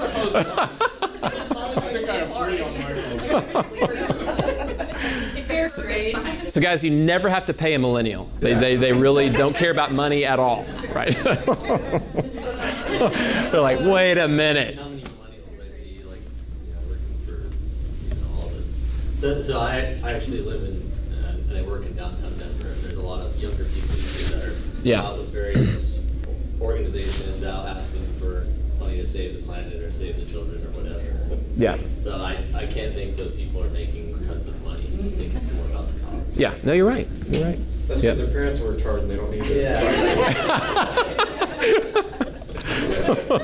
Thank you, Jimmy.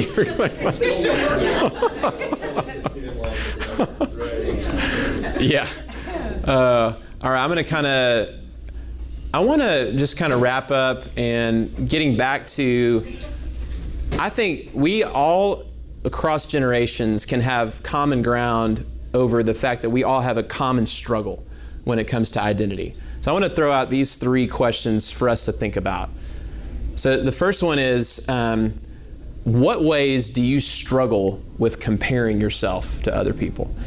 I believe that whether you're a Gen Z, millennial, Gen X, baby boomer, silent generation, I think comparison is something we all can struggle with. And we might compare, it might look different ways, we might do it in different ways.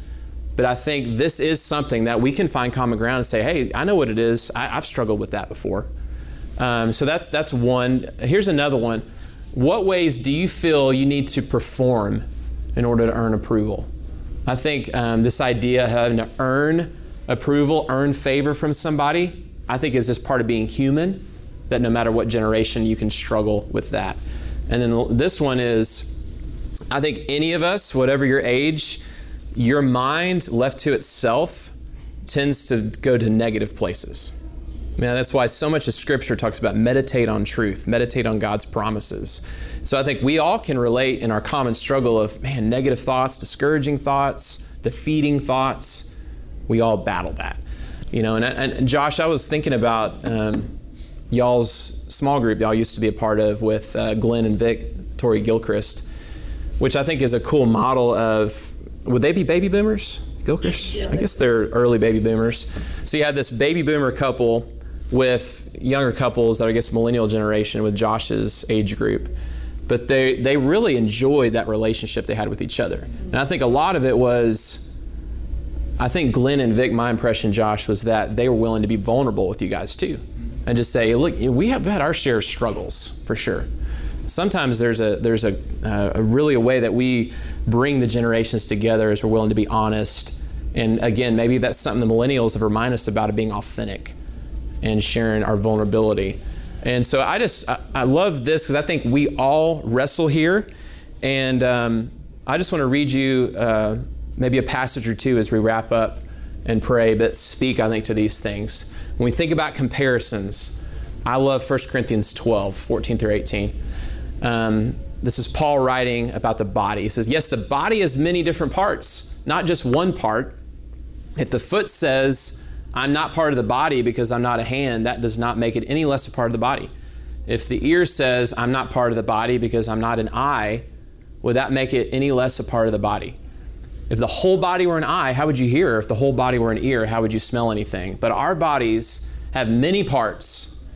And God, I love this last part, and God has put each part just where He wants it. So, man, when you battle comparison for all of us, remember that God made each and every one of us exactly who He wanted us to be, not someone else. And I think that's what society is constantly putting on us compare yourself to that person, that person. And so, what a good reminder for all of us about comparison. And when it comes to performance, Ephesians 2 8 through 10, God saved you by His grace when you believed. And you can't take credit for this, it's a gift from God. Salvation is not a reward for the good things we've done.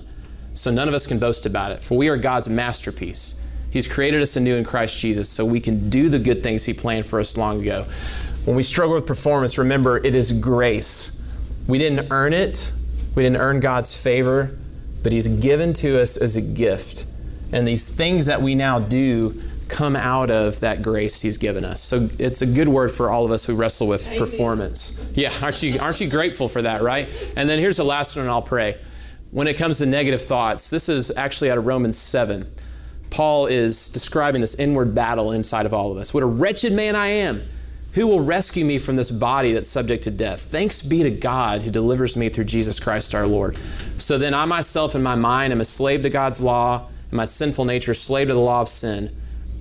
Therefore, this is verse uh, 1 of chapter 8 there is no condemnation for those who are in Christ Jesus. And then skipping to 15 the spirit you received does not make you slaves so that you live in fear. Rather, the Spirit you received brought about your adoption to sonship. And by him we cry, Abba, Father. The Spirit Himself testifies with our spirit that we are God's children. And so I think with negative thoughts, I found that the devil comes at all of us as the deceiver and the accuser. And he accuses us, he tries to condemn us. And I think to remember there's no condemnation for us in Christ Jesus and that we belong to God, we're His children is where we need to focus our thoughts, all of us across generations, when it comes to our identity. So, with that being said, let me pray for us, and uh, we'll uh, we'll be dismissed. Father, thank you so much uh, for this this group and for this class, and uh, Lord, I, I, thank you for the different uh, age groups represented here, and and what a cool thing to to be a part of Stonebridge, which we are the church we are because of all these different generations working together, and each bringing our individual contributions, bringing our lives into the body of Christ. And I'd pray the Lord that we would continue that in even greater ways. I pray for our unity. And I pray that each part, Lord, would do that purpose you've made us to do. And so, Lord, continue to use us and flourish this church that we might walk in your ways and glorify you in all that we do. In Jesus' name, amen.